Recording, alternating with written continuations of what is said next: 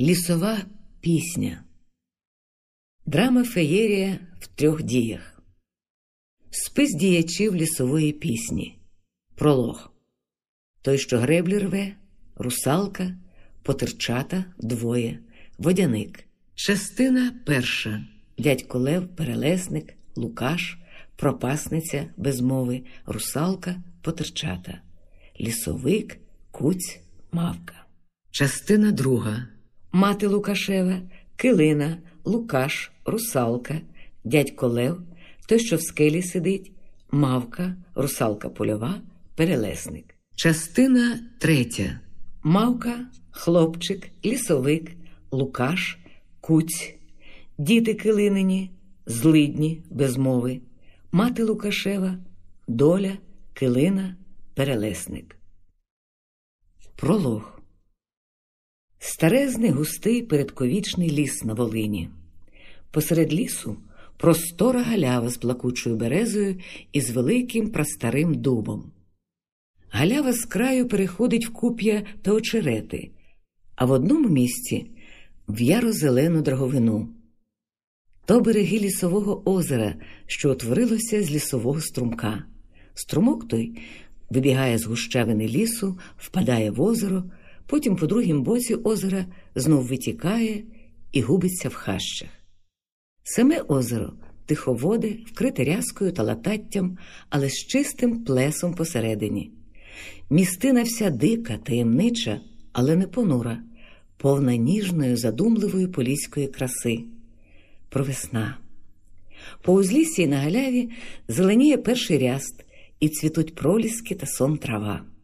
Дерева ще без листі, але вкриті бростю, що отот має розкритись.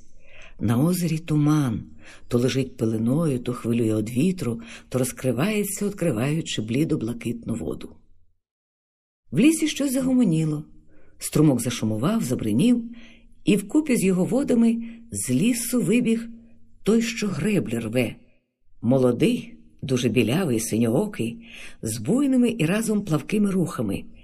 Одежа на йому міниться барвами від каламутно-жовтої до ясно-блакитної і поблискує гострими золотистими іскрами.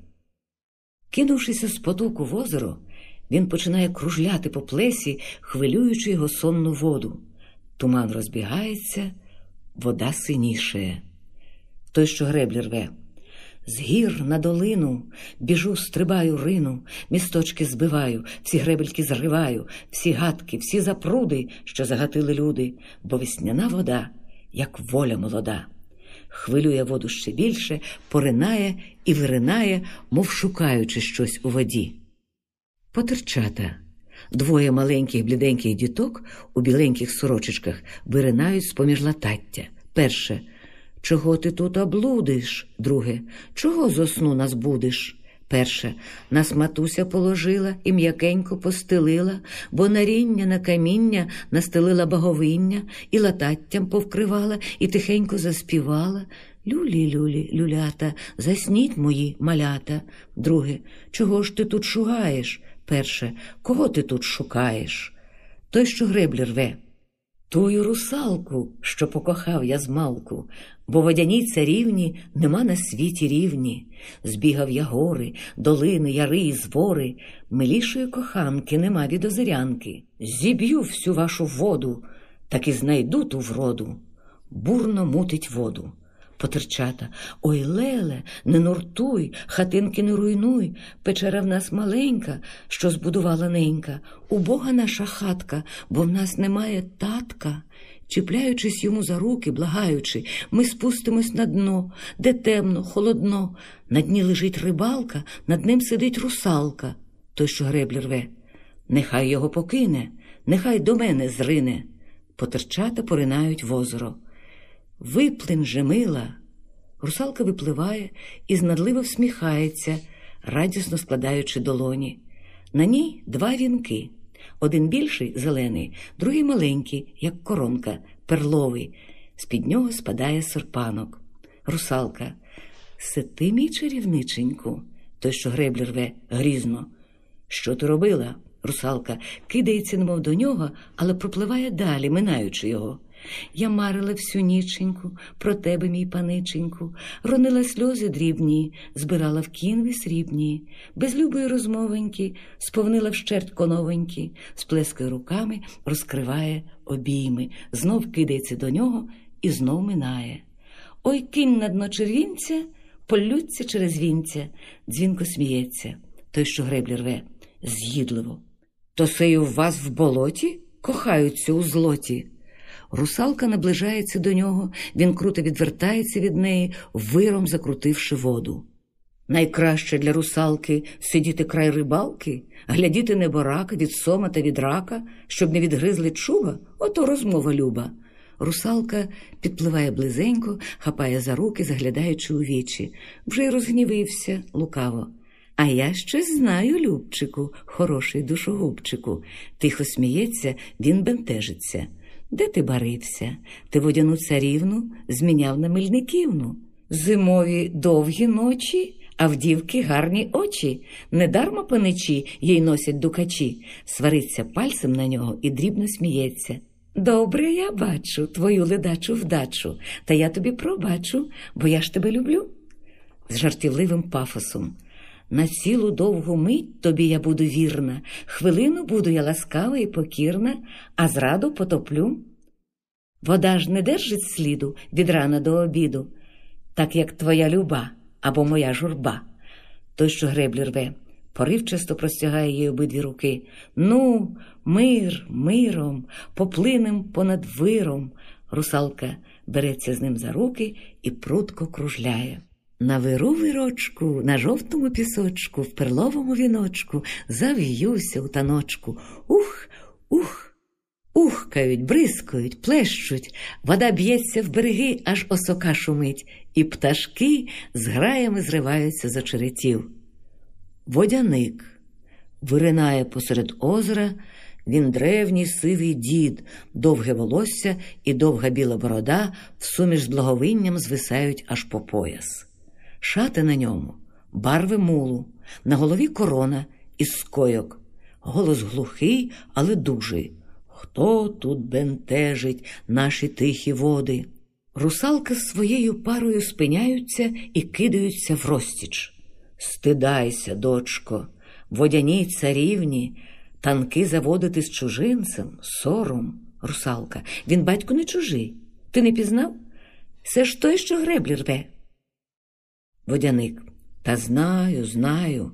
Нерідний він, хоч водяного роду, зрадлива і лукава в нього вдача. Навесні він нуртує, грає, рве, зринає з озера вінок розкішний, що цілий рік викохують русалки, лякає птицю мудру, сторожку, вербі вдовиці корінь підриває, і бідним сиротятам потерчатам каганчики водою заливає, псує мої рівненькі береги, і старощам моїм спокій руйнує. А влітку де він? Де тоді гасає, коли жадібне сонце воду п'є із келиха мого, мов гриф неситий, коли від спраги никне очерет, зоставшися на березі сухому, коли вмираючі лілеї клонять до теплої води голівки в'ялі? Де він тоді? Під час цієї мови той, що греблі рве, нишком киває русалці, ваблячи її втекти з ним по лісовому струмку, той, що греблі рве, з укритою насмішкою. Тоді я в морі, діду. Мене на поміч кличе океан, щоб не спило і в нього чашу сонце. Як цар морський покличе, треба слухать. На те є служба, сам здоровий, знаєш, водяник. Еге ж, тоді ти в морі, а мені, якби не помагав мій друг одвічний, мій щирий приятель осінній дощик, прийшлось би згинуть з парою. Той, що греблі рве, незамітно ховається в воду. Русалка. Татусю, не може пара згинути, бо з пари знов зробиться вода. Водяник, яка ти мудра. Іди на дно, доволі тут базікать. Русалка, та зараз, тату. Вже ж його немає. Я розчешу поплутаний сікнях. Виймає за пояса грибінку з мушлі, чеше прибережне зілля. Водяник. Ну, розчеши, я сам люблю порядок. Чеши, чеши, я тут підожду, поки скінчиш роботу. Та поправ латаття, щоб рівненько розстелялось. та килим зрязки пошивай гарненько, що той порвав пройдисвіт. Русалка. Добре, тату. Водяник вигідно вкладається в очереті, очима слідкуючи роботу русалчину. Очі йому поволі заплющуються. Той, що греблі рве, виринувши стиха до русалки. Сховайся за вербою. Русалка ховається, оглядаючись на водяника. Поплинемо з тобою, ген на розтоки, під бистрі лотоки, зірвемо греблю рівну, утопим мильниківну. Хапає русалку за руку і швидко мчить з нею через озеро. Недалеко від другого берега русалка спиняється і скрикує. Русалка. Ой, зачепилася за дуб торішній. Водяник прокидається, кидається навперейми і перехоплює русалку. Водяник. То се ти так? Ти, клятий баламуте, ще знатимеш, як зводити русалок. Поскаржуся я матері твоїй, метелиці гірській, то начувайся. Той, що греблі рве з реготом. Поки що буде, я ще нагуляюсь. Прощай, русалонька, сповняй коновки. Кидається в лісовий струмок і зникає. Водяник до русалки. Іди на дно, не смій мені зринати три ночі місячні поверх води. Русалка, пручаючись, з якого часу тут русалки стали невільницями в озері? Я вільна, я вільна, як вода. Водяник. В моїй обладі вода повинна знати береги. Іди на дно. Русалка. Не хочу. Водяник. А, не хочеш? Віддай сюди вінець перловий. Русалка. Ні. То дарував мені морський царенко. Водяник. Тобі вінця не прийдеться носити, бо за непослух забере тебе той, що в скалі сидить. Русалка з жахом. Ні, любий тату, я буду слухатись. Водяник. То йди на дно. Русалка, поволі опускаючися в воду. Я йду, я йду. А бавитися можна з рибалкою, водяник? Та вже ж про мене бався. Русалка спустилася в воду по плечі і, жалібно всміхаючись, дивиться вгору на батька. Чудна ти, дочко, я ж про тебе дбаю. Та він тебе занепастив би тільки, потяг би по колючому ложиську струмочка лісового, біле тіло понівечив та й кинув би самотню десь на безвідді. Русалка. Але ж він вродливий, водяник. Ти знов своєї, русалка. Ні, ні, ні. Я йду. Поринає. Водяник, поглядаючи вгору. Уже весняне сонце припікає. Ху, душно як. Прохолодитись треба. Поринає й собі. Частина перша. Та сама містина, тільки весна далі поступила. Узлісся, наче повите ніжним зеленим серпанком, де не де вже й верховіття дерев поволочене зеленою барвою. Озеро стоїть повне в зелених берегах, як у рутвянім вінку. З лісу на прогалину виходять дядько Лев і небіж його Лукаш. Лев уже старий чоловік, поважний і дуже добрий з виду. По поліському довге волосся білими хвилями спускається на плечі з під сивої повстяної шапки рогатки. Убраний Лев у полотняну одежу і в ясно сиву майже білу свиту. На ногах постоли, в руках кловня, малий ятірець, коло пояса на ремінці ножик.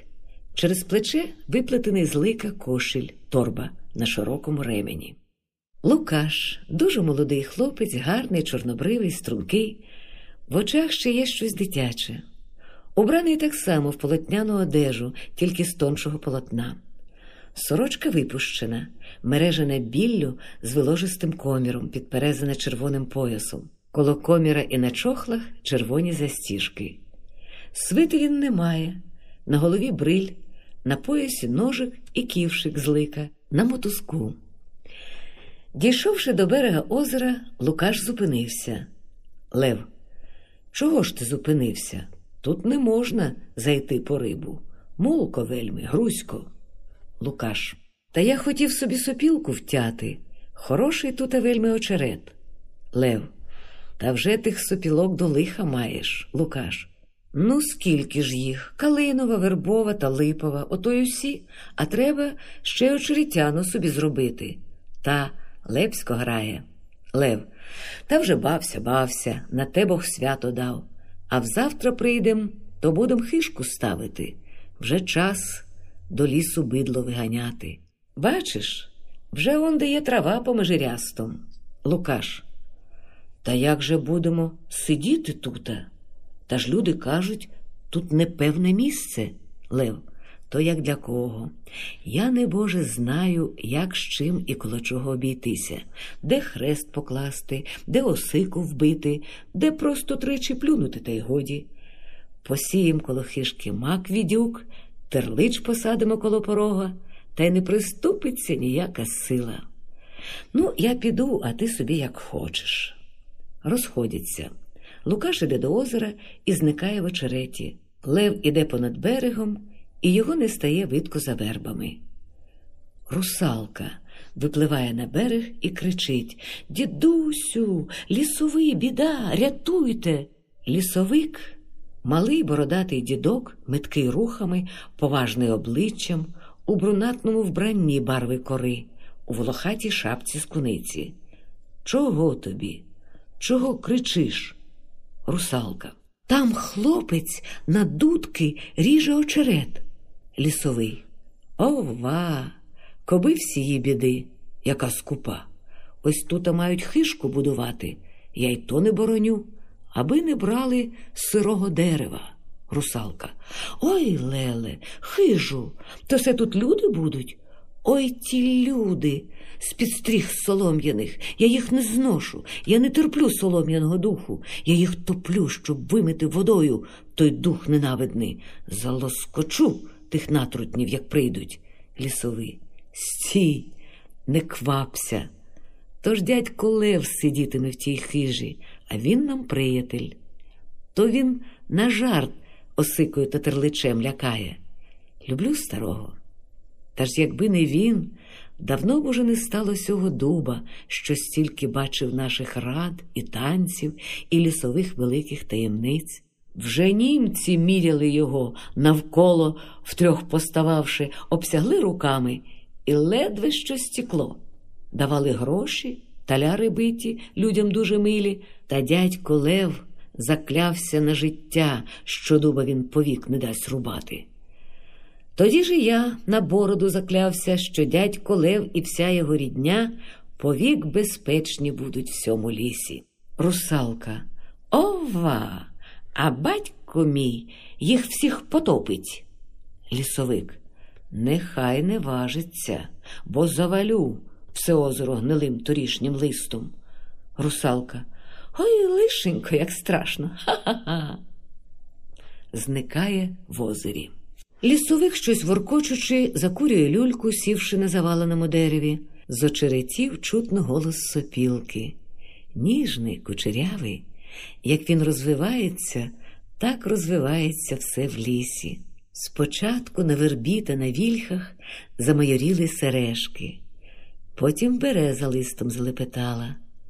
На озері розкрились лілеї білі і зазолотіли квітки на лататті. Дика рожа появляє ніжні пуп'янки. За стовбура старої розщепленої верби, півусохлої, виходить мавка в ясно-зеленій одежі з розпущеними чорними зеленим полиском косами, розправляє руки і проводить долоною по очах. Мавка. Ох, як я довго спала, лісовик. Довго, дочко, вже й сон трава пересвітати стала. От-от зозулька масличко сколотить, в червоні черевички обереться і людям одмірятиме літа. Вже з вирію поприлітали гості, он жовтими пушинками вже плавають на чистім плесі каченятка дикі. Мавка. А хто мене збудив? Лісовик. Либонь, весна? Мавка. Весна ще так ніколи не співала, як от тепер. Чи то мені так снилось? Лукаш знов грає. Ні, стій. Ба, чуєш? То весна співає. Лукаш грає мелодію, тільки ближче. Лісовик. Та ні, то хлопець на сопілці грає. Мавка. Який? Невже все той, що греблі рве? От я не сподівалася від нього. Лісовик.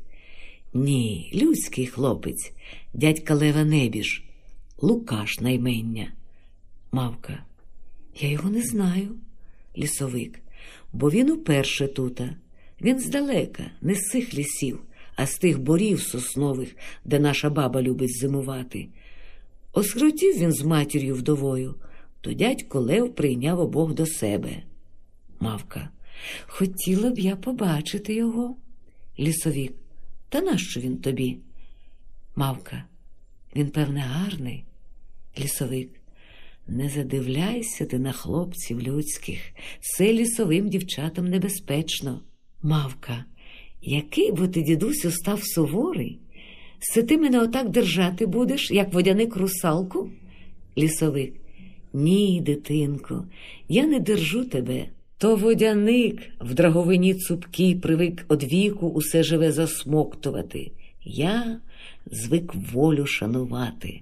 Грайся з вітром, жартуй з перелесником, як хочеш, всю силу лісову і водяну, гірську і повітряну приваб до себе.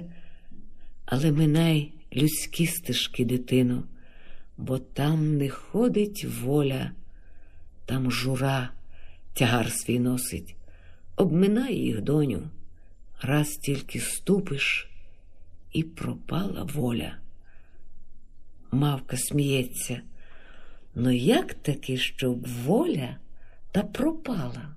Все так колись і вітер пропаде. Лісовик хоче щось відмовити, але виходить Лукаш із сопілкою. Лісовик і мавка ховаються. Лукаш хоче надрізати ножем березу, щоб сточити сік.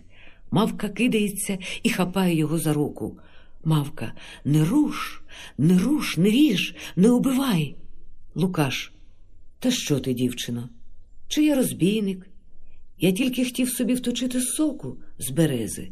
Мавка, не точи, це кров її, не пий же крові сестроньки моєї. Лукаш, березу ти сестрою називаєш? Хто ж ти така? Мавка. Я мавка лісова. Лукаш. Не так здивовано, як уважно придивляється до неї. А, от ти хто. Я від старих людей про мавок чув не раз, але ще зроду не бачив сам. Мавка. А бачити хотів? Лукаш. Чому ж би ні? Що ж, ти зовсім така, як дівчина. Ба ні, хучі, як панна, бо й руки білі, і сама тоненька, і якось так убрана не. А чом же в тебе очі не зелені? придивляється. Та ні, тепер зелені, а були, як небо сині. О, тепер вже сиві, як тая хмара. Ні, здається, чорні. Чи, може, карі? Ти таки дивна. Мавка, усміхаючись, чи гарна ж я тобі? Лукаш, соромлячись, хіба я знаю? Мавка, сміючись, а хто ж те знає? Лукаш зовсім засоромлений. Е, таке питаєш. Мавка, щиро дивуючись, чому ж цього не можна запитати? Он, бачиш, там питає дика рожа, чи я хороша? А ясень їй киває верховітті, найкраща в світі. Лукаш. А я й не знав, що в них така розмова. Я думав, дерево німе та й годі. Мавка, німого в лісі в нас нема нічого. Лукаш. Чи то ти все отак сидиш у лісі? Мавка. Я зроду не виходила ще з нього. Лукаш. А ти давно живеш на світі? Мавка. Справді, ніколи я не думала про те. Задумується. Мені здається, що жила я завжди. Лукаш. І все така була, як от тепер? Мавка. Здається, все така. Лукаш. А хто ж твій рід? Чи ти його зовсім не маєш? Мавка. Маю. Є лісовик, я зву його дідусю, а він мене дитинко або доню. Лукаш. То хто ж він, дід чи батько? Мавка. Я не знаю. Хіба не все одно? Лукаш сміється. Ну, та й чудніли отут у лісі. Хто ж тобі тут мати, чи баба, чи вже як у вас зовуть? Мавка. Мені здається часом, що верба, ота стара сухенька, то матуся. Вона мене на зиму прийняла і порохном м'якеньким устелила для мене ложе. Лукаш, там ти й зимувала? А що ж ти там робила цілу зиму? Мавка. Нічого. Спала. Хто ж зимою робить? Спить озеро, спить ліс і очерет. Верба рипіла все за сни, за сни, і снилися мені все білі сни. На сріблі сяли ясні самоцвіти, стелилися незнані трави, квіти, блискучі, білі, тихі ніжні зорі спадали з неба, білі, непрозорі, і клалися в намети. Біло, чисто попід наметами, ясне намисто з кришталю грає і ряхтить усюди. Я спала, дихали так вільно груди. По білих снах рожеві гадки легенькі гаптували мережки, і мрії ткались золото-блакитні, спокійні, тихі, не такі, як літні. Лукаш, заслухавшись, як ти говориш, мавка, чи тобі так добре? Лукаш потакує головою. Твоя сопілка має кращу мову. Заграй мені а я поколишуся.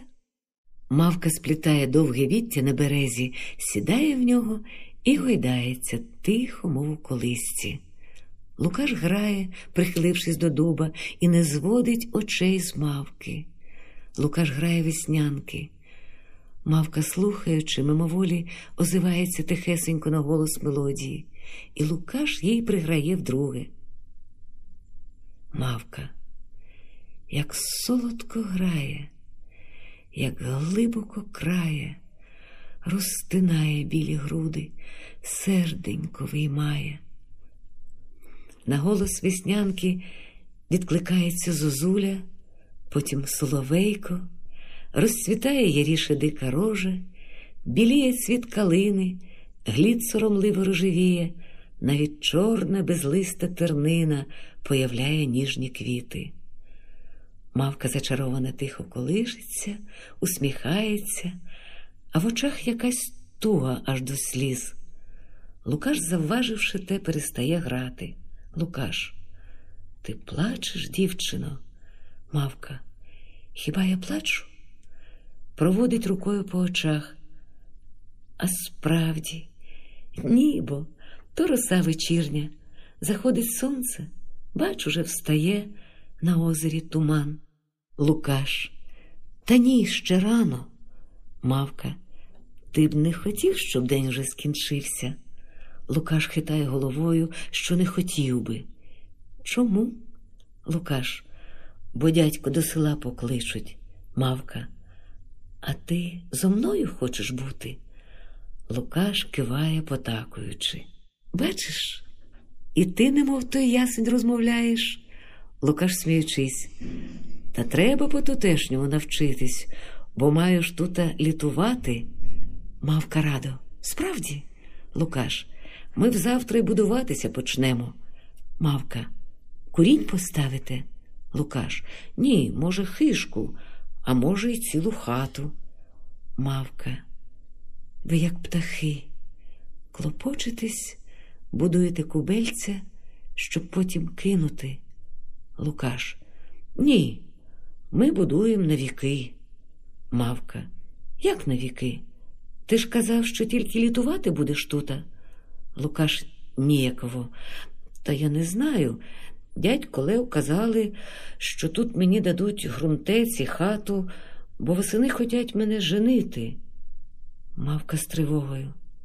З ким? Лукаш. Я не знаю, дядько не казали. А може, ще й не питали дівки. Мавка, хіба ти сам собі не знайдеш пари? Лукаш, поглядаючи на неї, я, може б, і знайшов. Та мавка, що? Лукаш, нічого. Пограває у сопілку стиха щось дуже жалібненьке, потім спускає руку з сопілкою і замислюється. Мавка, помовчавши, чи у людей паруються надовго? Лукаш, та вже ж навік, мавка, все так, як голуби. Я часом заздрила на їх, так ніжно вони кохаються. А я не знаю нічого ніжного, окрім берези. Зате ж її сестрицею взиваю, але вона занадто вже смутна, така бліда, похила та журлива. Я часто плачу, дивлячись на неї. От вільхи не люблю, вона шорстка. Осика все мене чогось лякає, вона й сама боїться, все тремтить. Дуби поважні надто, дика рожа задирлива, так само й гліди терен, а ясень, клен і явір гордовиті. Калина так хизується красою, що байдуже їй до всього на світі. Така, здається, і я була торік, але тепер мені чомусь те прикро. Як добре зважити, то я у лісі зовсім самотня, журливо задумується. Лукаш, а твоя верба? Та ж ти її матусою назвала? Мавка, верба. Та що ж, в їй добре зимувати, а літом, бач, вона така суха і все репить, все згадує про зиму. Ні, я таки зовсім зовсім самотня. Лукаш, у лісі ж не самі дерева, та ж тут багато різної є сили, трохи ущипливо. Вже не прибіднюся, бо й ми чували про ваші танці, жарти та зальоти. Мавка, то все таке, як той раптовий вихор, от налетить, закрутить та й покине. В нас так нема, як у людей. Навіки. Лукаш, приступаючи ближче. А ти б хотіла? Раптом чутно голосне гукання дядька Лева. Голос. Гов, Лукашу, гов, го-го-го, а де ти? Лукаш відзивається. Ось я, діду. Голос. А йди хочі, Лукаш. Оце вже нетерплячка, відгукуються. Та йду вже, йду. Подається йти, мавка. А вернешся, Лукаш? Не знаю. Іде в прибережні хащі. З гущавини лісу вилітає перелесник, гарний хлопець у червоній одежі з червонястим, буйно розвіяним, як вітер волоссям, з чорними бровами, з блискучими очима. Він хоче обняти мавку, вона ухиляється. Мавка, не руш мене, перелесник. А то чому? Мавка, іди поглянь, чи в полі рунь зазеленіла. Перелесник. Мені навіщо та рунь? Мавка, а там же твоя русалка польова, що в житі. Вона для тебе досі вже й вінок зеленоярий почала сплітати. Перелесник, я вже її забув. Мавка, забудь мене. Перелесник, ну не глузуй, ходи, полетимо.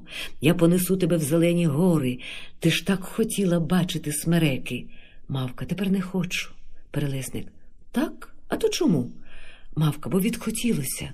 Перелесник. Якісь химери. Чом відхотілося? Мавка. Нема охоти. Перелесник улесливо в'ється коло неї. Линьмо, линьмо в гори, там мої сестриці, там гірські русалки, вільні літавиці будуть танцювати коло по травиці, наче блискавиці. Ми тобі знайдемо з папороті квітку, зірвем з неба зірку, золоту лелітку, на снігу нагірнім вибілимо влітку чарівну намітку. Щоб тобі здобути лісову корону, ми змію царицю скинемо із трону і дамо крем'яні гори в оборону. Будь моя кохана, з вечора і зрана самоцвітні шати буду приношати, і віночок плести, і в таночок вести, і на крилах нести на моря багряні, де багате сонце золото ховає в таємну глибінь.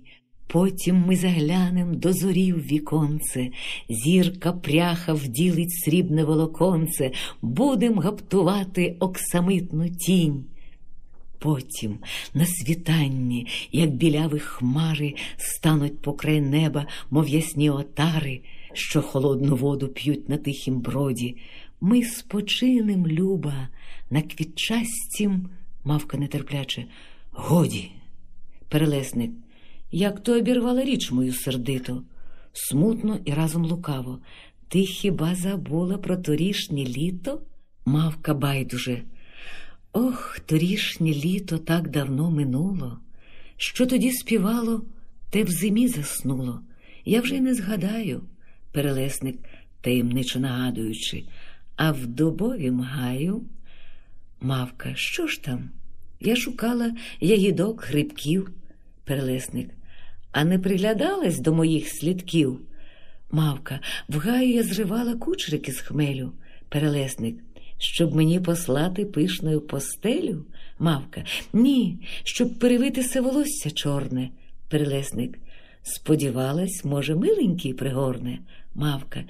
Ні, мене береза ніжно колихала, перелесник. А проте, здається, ти когось кохала, мавка. Ха-ха-ха, не знаю.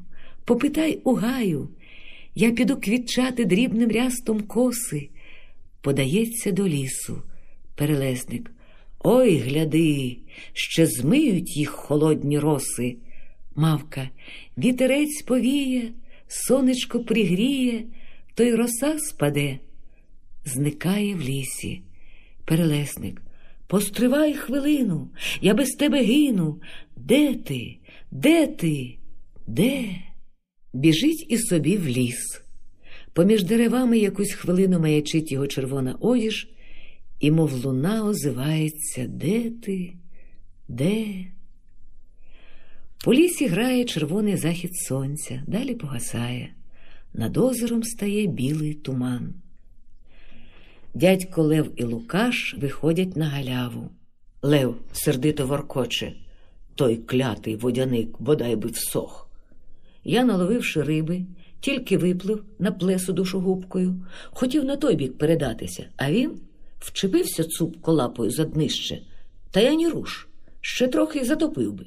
Ну і я ж не дурень, як засяг рукою за бороду, та й замотав, як мичку, та ножика з за пояса, бігме, так і відтяв би.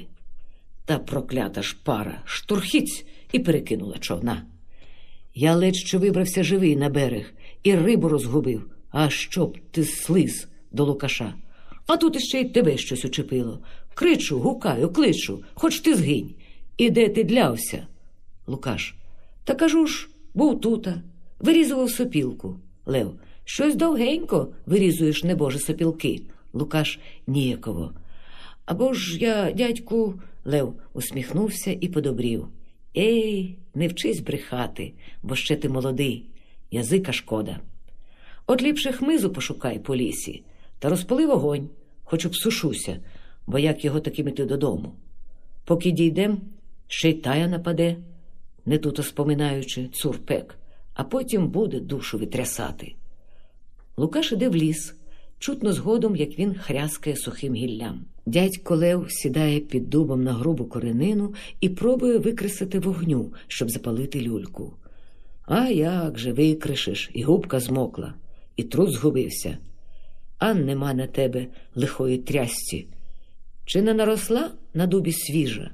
обмацує дуба, шукаючи губки. З озера з туману виринає біла жіноча постать, більше подібна до смуги мли, ніж до людини. Простягнені білі довгі руки загребисто ворушать тонкими пальцями, коли вона наближається до лева.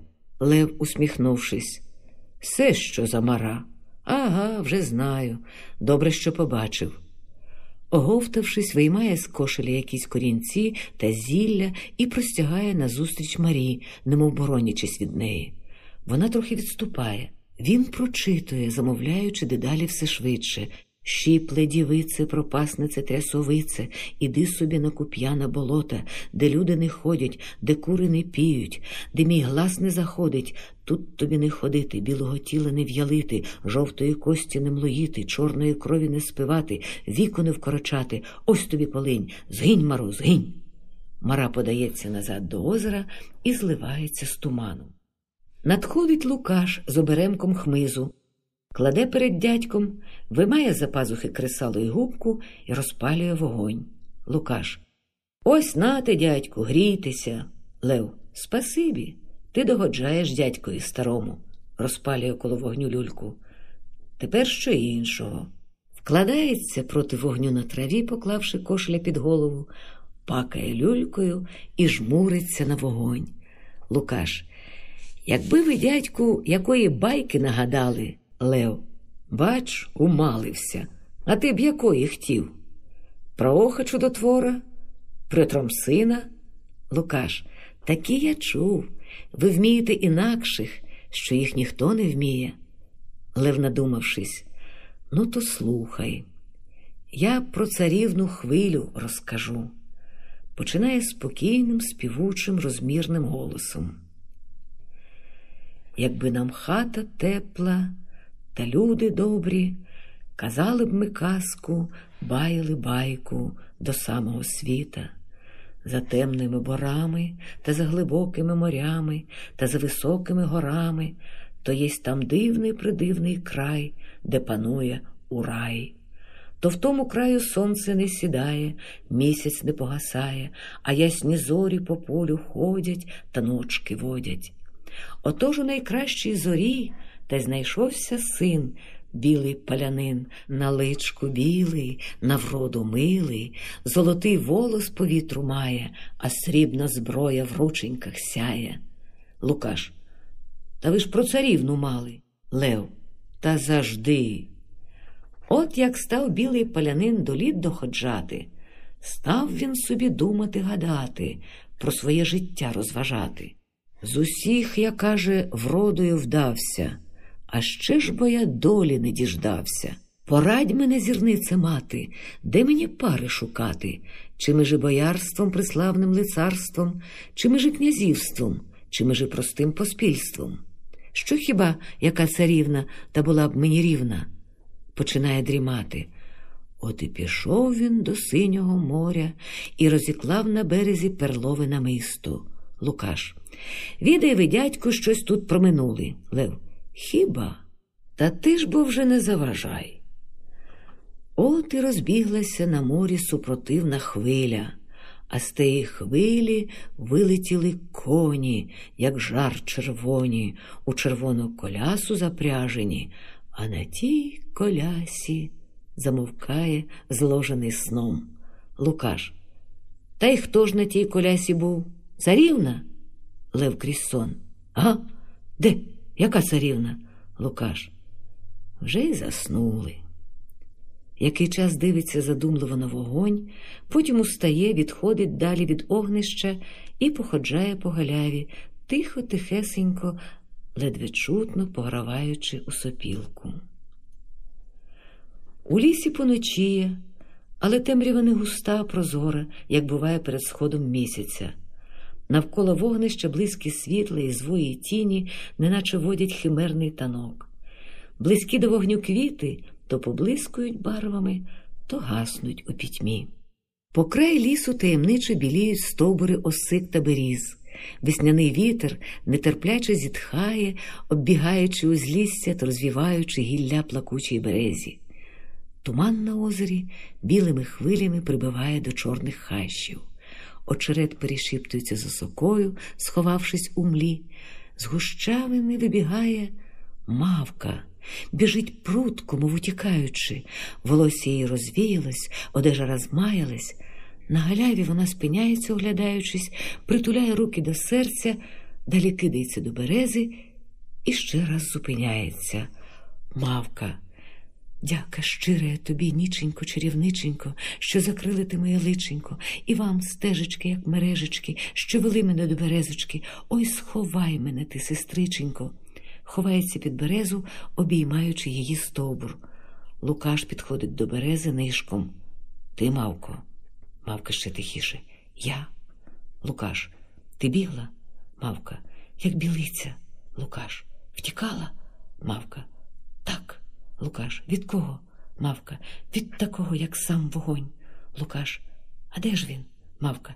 Цить, бо знову прилетить. Мовчання. Лукаш. Як ти тремтиш? Я чую, як береза стинається і листом шелестить. Мавка відхиляється від берези. Ой, лихо, я боюся притулятись, а так не встою. Лукаш, притулись до мене. Я дуже здержу ще й обороню. Мавка прихиляється до нього. Вони стоять у парі.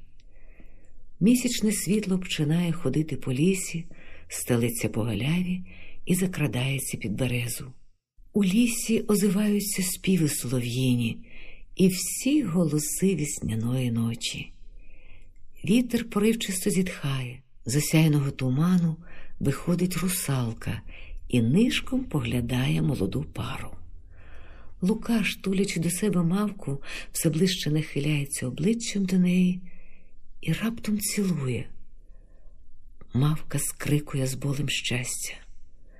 Ох, зірка в серце впала. Русалка ха-ха-ха.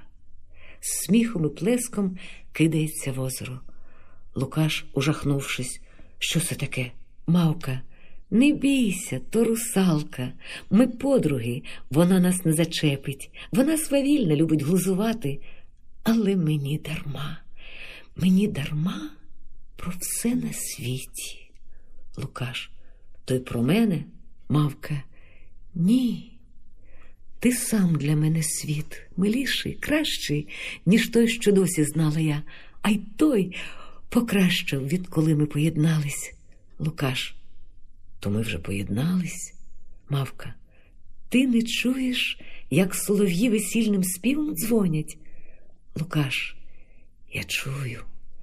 Все вони вже не щебечуть, не тьохкають, як завжди, а співають цілуй, цілуй, цілуй. Цілує її довгим ніжним тремтячим поцілунком. Я зацілую тебе на смерть. Зривається вихор.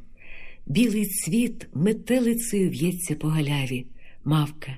Ні, я не можу вмерти. А шкода. Лукаш, що ти кажеш? Я не хочу. Навіщо я сказав?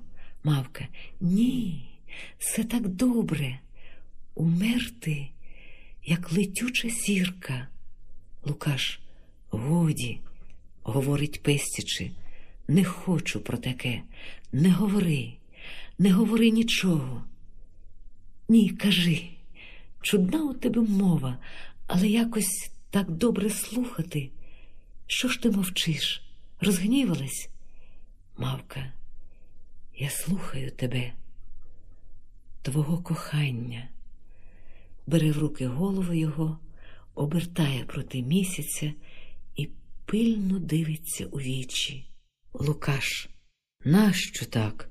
Аж страшно, як ти очима в душу зазираєш. Я так не можу. Говори, жартуй, питай мене, кажи, що любиш, смійся. Мавка, у тебе голос чистий, як струмок, а очі непрозорі. Лукаш, може, місяць неясно світить? Мавка, Може, схиляється головою йому до серця і замирає. Лукаш, ти зумліла? Мавка, цить, хай говорить серце. Невиразно воно говорить, як весняна нічка. Лукаш, чого там прислухатися? Не треба. Мавка, не треба, кажеш, то не треба, милий. Не треба, любий, я не буду щастя, не буду прислухатися, хороший. Я буду пестити моє кохання. Ти звик до пестощів, Лукаш. Я не любився ні з ким ще зроду. Я того й не знав, що любощі такі солодкі. Мавка пристрасно пестить його, він скрикує з мукою втіхи. Мавко, ти з мене душу виймеш. Мавка, вийму, вийму, візьму собі твою співочу душу, а серденько словами зачарую. Я цілуватиму вустенька гожі, щоб загорілись, щоб зашарілись, наче ті квітоньки з дикої рожі. Я буду вабити очі блакитні, хай вони грають, хай вони сяють, хай розсипають вогні самоцвітні. Раптом сплескую руками. Та чим же я принаджу, любі очі? Я ж досі не заквітчена. Лукаш, дарма, ти без квіток хороша. Мавка, ні, я хочу для тебе так заквітчитися пишно, як лісова царівна. Біжить на другий кінець галяви, далеко від озера до квітучих кущів. Лукаш, почекай, я сам тебе заквітчаю, іде до неї. Мавка смутно. Не красні квітки вночі, тепер поснули барви. Лукаш, тут світляки в траві, я не збираю, вони світитимуть у тебе в косах, то буде, наче зоряний вінок. Кладе скільки світляків їй на волосся. Дай подивлюся. Ой, яка ж хороша. Не тямлячись від щастя, пориває її в обійми. Я ще набрати мушу, я вберу тебе, мов королівну в самоцвіти шукає в траві попід кущами світляків. Мавка, а я калини цвіту наламаю, вона не спить, бо соловейко будить, ламає білий цвіт і прикрашає собі одежу. Русалка знов виходить з туману, шипоче, повернувшись до очеретів. Дитинчата потерчата, засвітите каганчата. В очеретах заблимали два бродячі вогники. Далі виходять потерчата. В руках мають каганчики, що блимають то ясно спалахуючи, то зовсім погасаючи. Русалка притуляє їх до себе і шипоче, показуючи вдалечінь на білу постать Лукашеву, що мріє в мороку поміж кущами. Дивіться, оно той, що там блукає, такий, як батько ваш, що вас покинув, що вашу ненечку занапастив. Йому не треба жити. Потерчата. Утопи. Русалка. Не смію, лісовик заборонив. Друга потерча. А ми не здужуємо, бо ми маленькі. Русалка.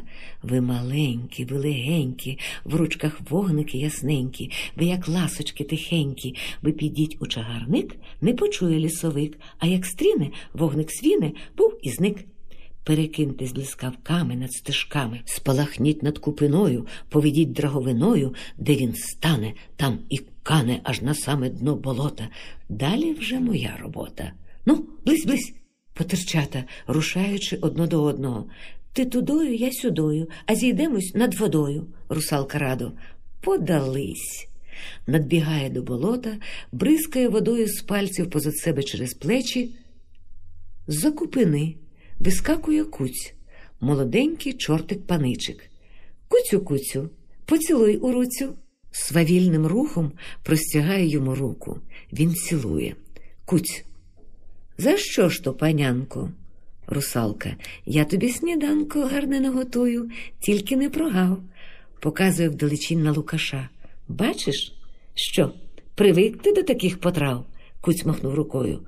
Поки не в болоті, сухо в мене в роті, русалка. Буде хлопець твій. Радість буде й бабі, і матінці твоїй. Куть стрибає за купину і зникає. Русалка в очереті зорить за потерчатами, що миготять бігонцями, спалахують, блимають, снуються, перебігають. Лукаш, шукаючи світляків, завважає вогники. Які хороші світляки, летючі. Я ще таких не бачив, а великі, я мушу їх піймати.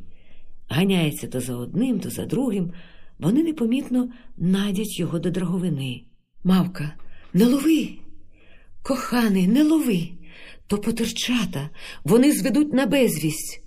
Лукаш не чує, захоплений гонитвою, і відбігає геть далеко від мавки. Лукаш раптом скрикує Пробі, гину, в драговину попав. Ой, смокче, тягне. Мавка надбігає на його крик, але не може дістатися до нього, бо він загруз далеко від твердого берега. Вона кидає йому один кінець свого пояса, держачи за другий. Мавка, лови! Пояс не досягає руки Лукашевої. Лукаш. Ой, не сягає. Що ж це буде? Мавка кидається до верби, що стоїть, похилившись над драговиною. Вербиченько, матусенько, рятуй! Швидко, як білиця злазить на вербу, спускається по крайньому відті, кидає знов пояса. Він на сей раз досягає, Лукаш хапається за кінець. Мавка притягає його до себе, потім подає руку і помагає злізти на вербу. Русалка в очереті видає глухий стогін досади і зникає в тумані. Потерчата теж зникають. Дядько Лев прокинувся від крику. А? Що таке? Вже знов якась мара. Цур, пек, щезай, оглядається. Лукашу, де ти? Гоу. Лукаш озивається з верби. Я тута, дядьку, Лев. А ти тут чого? Підходить і заглядає на вербу. Зліз на вербу, ще й з дівкою. Лукаш і злізає з верби, мавка там лишається. Лукаш, ой, дядьку. Я тут було в драговині загруз, натрапив на вікно, та вже вона, показує на мавку, порятувала якось. Лев. А чого ж ти стикаєшся отут, як потороче? Та ж поночі. Лукаш. Я світляки ловив. Лев. Завважає світляки на мавці. Ба. Так би ти й казав. То я ж би знав. Тепер я бачу сам, чия то справа.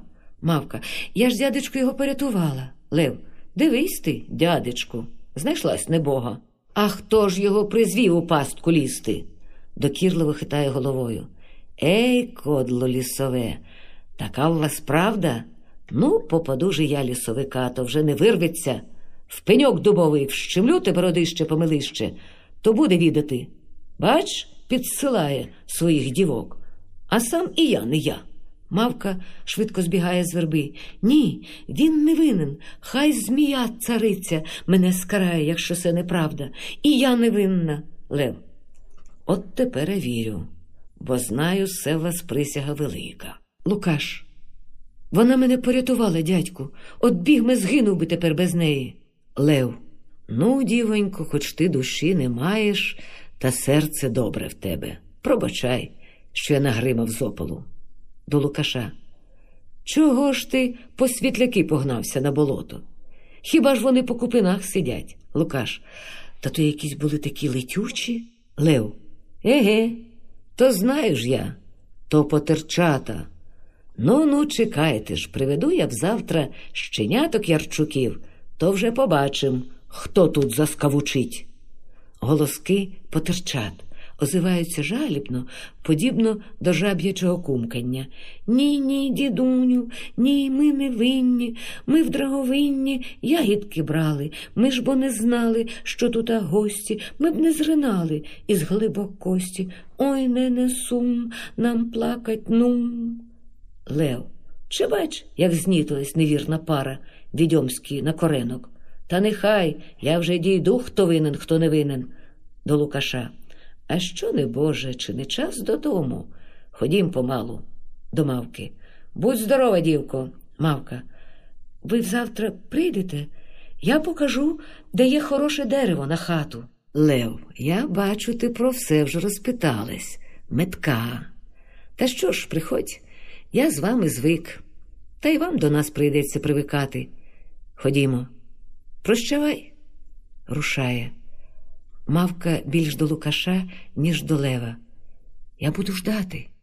Лукаш відстає від дядька, стискає мовчки обидві руки мавці, безгучно її цілує і, догнавши дядька, іде з ним у ліс. Мавка сама. Коли б ти нічко швидше минала. Вибач, кохане, ще ж я не знала днини такої, щоб була щасна, так, як ти, ніченько, так, як ти, ясна. Чом ти береза така журлива? Глянь, моя сестренько, та ж я щаслива. Не рони вербу сліз над водою, будеш, матусенько, милий зо мною. Батько мій рідний, темненький гаю, як же я ніченьку сюю прогаю. нічка коротка, довга розлука. Що ж мені суджено? Щастя чи мука? Місяць сховався за темну стіну лісу, темрява наплила на прогалину, чорна, мов оксамитна. Нічого не стало видко, тільки жевріє долі жар позастали від огнища, та по вінку із світляків знати, де ходить мавка поміж деревами. Вінок той ясніє то цілим сузір'ям, то окремими іскрами. Далі тьма і його покриває. Глибока північна тиша, тільки часом легкий шелест чується в гаю, мов зітхання у сні. Частина друга. Пізнє літо. На темнім матовім листі в гаю де-не-де відніє осіння прозолоть. Озеро змаліло, берегова габа поширилася, очерети сухо шелестять скупим листом. На галяві вже збудовано хату, засаджено городець, на одній нивці пшениця, на другій жито, на озері плавають гуси, на березі сушиться хустя, на кущах стремлять горщики, гладишки, трава на галяві чисто викошена, під дубом зложений стіжок. По лісі калатають клокічки, десь пасеться товар. Недалечко чутно сопілку, що грає якусь моторну танцюристу мелодію. Мати Лукашева виходить з хати і гукає Лукашу, гоу, а де ти? Лукаш виходить з лісу з сопілкою і мереженим кийком у руках. Тут я, мамо, мати. А чи не годі вже того грання? Все грай та грай, а ти роботу стій? Лукаш, яка ж робота, мати? Як яка робота? А хто ж обору мав загородити? Лукаш. Та добре вже, загороджу, нехайно. Мати. Коли ж воно те нехайно буде? Тобі б усе ганяти по шурхах з приблудою, з накидачем отим. Лукаш. Та хто ганяє? Бидло ж я пасу, а мавка помагає. Мати. Очепися з такою поміччю. Лукаш. Самі ж казали, що як вона глядить корів, то більше дають на білу. Мати. Вже ж відьомське кодло. Лукаш. Немає відома, чим вам годити. Як хату ставили, то не носила вона вам дерева. А хто садив города з вами, нивку засівав? Так як сей рік хіба коли родило? А ще он як умайла квітками по підвіконню. Любо подивитись, мати, потрібні ті квітки.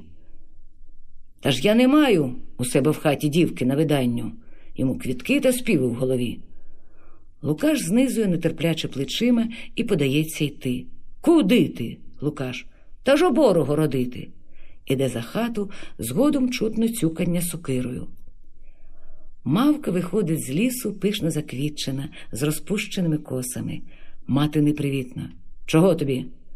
Мавка. Де дядину Лукаш? Мати. Чого ти все за ним? Не випадає за парубком так дівцю уганяти. Мавка. Мені ніхто такого не казав. Мати. Ну, то хоч раз послухай, не завадить. Прикро дивиться на мавку. Чого ти все розпатлана така? Нема щоб зачесатись чепурненько. Усе як відьма ходить, нечепурно. І що це за манаття на тобі? Воно ж і невигідне при роботі. Я маю дещо там з дочки небіжки. Піди вберися, там на жерці висить. А се, як хочу, скриню поклади. Мавка, та добре, можу й переодягтися. Іде в хату, звідти виходить дядько Лев. Мати, хоч би подякувала. Лев, що ти, сестро, так уїдаєш раз у раз на дівку? Чи то вона тобі чим завинила? Мати, а ти, братуню, вже б не відзивався, коли не зачіпають. Ти б іще зібрав сюди усіх відьом із лісу. Лев. Якби ж воно таке говорило, що тямить, ну ти слухав би, а то відьом із лісу. Де ж є відьма в лісі? Відьми живуть по селах. Мати, то вже ти на тому знаєшся. Та що ж, принаджуй ту погань лісову, то ще діждешся колись добра, Лев. А що ж, таки діжду, що лісове то непогане, сестро. Усякі скарби з ліса йдуть. Мати глузлива. А як же? Лев, з таких дівок бувають люди, от що. Мати. Які з їх люди? Чи ти впився, га? Лев. Та що ти знаєш? От небіжчик дід казали, треба тільки слово знати. То й в лісовичку може уступити душа така саміська, як і наша, мати. Ну, а куди ж тоді відьомська пара подінеться? Лев, ти знов таки своєї. От ліпше заберуся до роботи, як маю тут жувати клоччя. Мати, йди, або ж я бороню. Лев іде за хату, сердито струснувши головою. Мавка виходить з хати перебрана. На їй сорочка з десятки скупо пошита і латана на плечах, вузька спідничина з небиванки і полинялий фартух з димки. Волосся гладко зачесане у дві коси і заложене навколо голови. Мавка. Вже й перебралась. Мати. Отак що іншого. Ну, я піду, управлюся тим часом з драбиною. Хотіла я піти до конопель, так тут іще не скінчена робота. А ти до неї щось не вельми. Мавка, чом же? Що тільки вмію рада помогти. Мати. Ото то й ба, що неконечне вмієш. Політниця з тебе аби яка, та щити сіна, голова боліла. Та як такий жати маєш? Мавка з острахом. Як то жати? Ви хочете, щоб я сьогодні жала? Мати. Чому ж би ні? Хіба сьогодні свято? Бере за дверима в сінях серпа і подає мавці. Ось на серпа, попробуй. Як управлюсь, то перейму тебе. Виходить за хату, узявши з сіней підситок із зерном. Незабаром чутно, як вона кличе Ціпоньки, ціпоньки, тю-тю-тю, тю-тю-тю, цир. Лукаш виходить із сокирою і підступає до молодого грабка, щоб його рубати. Мавка. Не руш, коханий, воно ж сире, ти ж бачиш. Лукаш. Ай дай спокій, не маю часу. Мавка смутно дивиться йому в вічі. Ну, то дай сухого. Мавка швиденько виволікає із лісу чималу суху деревину. Я ще знайду. Тобі багато треба, Лукаш. А що ж, оцим одним загороджу. Мавка. Чогось уже і ти став непривітний. Лукаш. От бачиш, мати все гризуть за тебе. Мавка. Чого їй треба? І яке їй діло? Лукаш. Та як же? Я ж їм син? Мавка. Ну, син, то що? Лукаш. Бач, їм така невістка не до мислі. Вони не люблять лісового роду. Тобі недобре з їх свекруха буде. Мавка. У лісі в нас нема свекрух ніяких. Навіщо ті свекрухи, невістки? Не розумію. Лукаш. Їм невістки треба, бо треба помочі, вони старі. Чужу все до роботи заставляти не випадає. Наймички не дочки. Та правда, ти цього не зрозумієш. Щоб наші людські клопоти збагнути, то треба справді вирости не в лісі. Мавка щиро, то розкажи мені, я зрозумію. Бо я ж тебе люблю. Я ж пойняла усі пісні сопілоньки твоєї, Лукаш. Пісні, то ще наука невелика, мавка. Не зневажай душі своєї цвіту, бо з нього виросло кохання наше. Той цвіт від папороті чарівніший, він скарби творить, а не відкриває. У мене, мов зродилось друге серце, як я його пізнала. В ту хвилину огнисте диво сталось, раптом уриває. Ти смієшся? Лукаш. Та справді якось наче смішно стало. Убрано по буденному, а править таке, немов на свято Орацію, сміється. Мавка шарпає на собі одежу. Спалюся все. Лукаш, щоб мати гірше гризли. Мавка. Та що ж, як я тобі у цій одежі неначе одмінилась? Лукаш, так я й знав. Тепер уже почнеться дорікання. Мавка. Ні, любий. Я тобі не дорікаю, а тільки смутно, що не можеш ти своїм життям до себе дорівнятись. Лукаш, я щось не розберу, що ти говориш, мавка. Бач, я тебе за те люблю найбільше, чого ти сам собі не розумієш. Хоча душа твоя про те співає, виразно, щиро, голосом сопілки. Лукаш, а що ж воно таке, мавка? Воно ще краще ніж вся твоя хороша люба врода, та висловить його і я не можу. Смутно закохано дивиться на нього і мовчить хвилинку. Заграй мені, коханий, у сопілку. Нехай вона все лихо зачарує. Лукаш, ей, не пора мені тепер грати. Мавка, то пригорни мене, щоб я забула усю розмову. Лукаш оглядається, цить, почують мати. Вони вже й так тебе все називають накидачем. Мавка спалахнула. Так, хто не зріс між вами, не зрозуміє вас. Ну, що це значить, накинулась? Що я тебе кохаю? Що перше се сказала? Чи ж то ганьба, що маю серце не скупе, що скарбів воно своїх не криє, тільки гойно коханого обдарувало ними, не дожидаючи вперед застави. Лукаш. Була надія, що віддячусь потім. Мавка. І знов чудне незрозуміле слово віддячуся. Ти дав мені дари, які хотів, такі були й мої, неміряні, нелічені, Лукаш. То й добре, коли ніхто не завинив нікому. Ти се сама сказала, пам'ятай. Мавка, чому я маю сеє пам'ятати? Мати виходить із за хати. Се так ти жнеш, а ти се так городиш. Лукаш поспішно повелік дерево за хату. Коли ти, дівонько, не хочеш жати, то я ж тебе не силою. Вже якось сама управлюся, а там на вісень дасть біг, знайду собі невістку в поміч. Там є одна вдовиця моторненька, сама припитувалась через люди. То я сказала, що аби Лукаш був не від того. Ну, давай вже, Любко, мені серпочка, другого ж немає. Мавка, я жатиму. Ідіть до конопель. Мати йде через галяву до озера і криється за очеретом. Мавка замахує серпом і нахиляється до жита. З жита раптом виринає русалка польова. Зелена одіж на їй просвічує де-не-де крізь плащ золотого волосся, що вкриває всю її невеличку постать. На голові синій вінок з волошок. У волоссі заплутались рожеві квіти з куколю, ромен, березка. Русалка польова з благанням кидається до мавки. Сестрице, пошануй, краси моєї не руйнуй. Мавка, я мушу. Русалка польова. Уже ж мене пошарпано, всі квітоньки загарбано, всі квітоньки зірниченькі, геть вирвано з пшениченьки. Мак мій жаром червонів, а тепер він почорнів, наче крівця пролилася, в борозенці запеклася.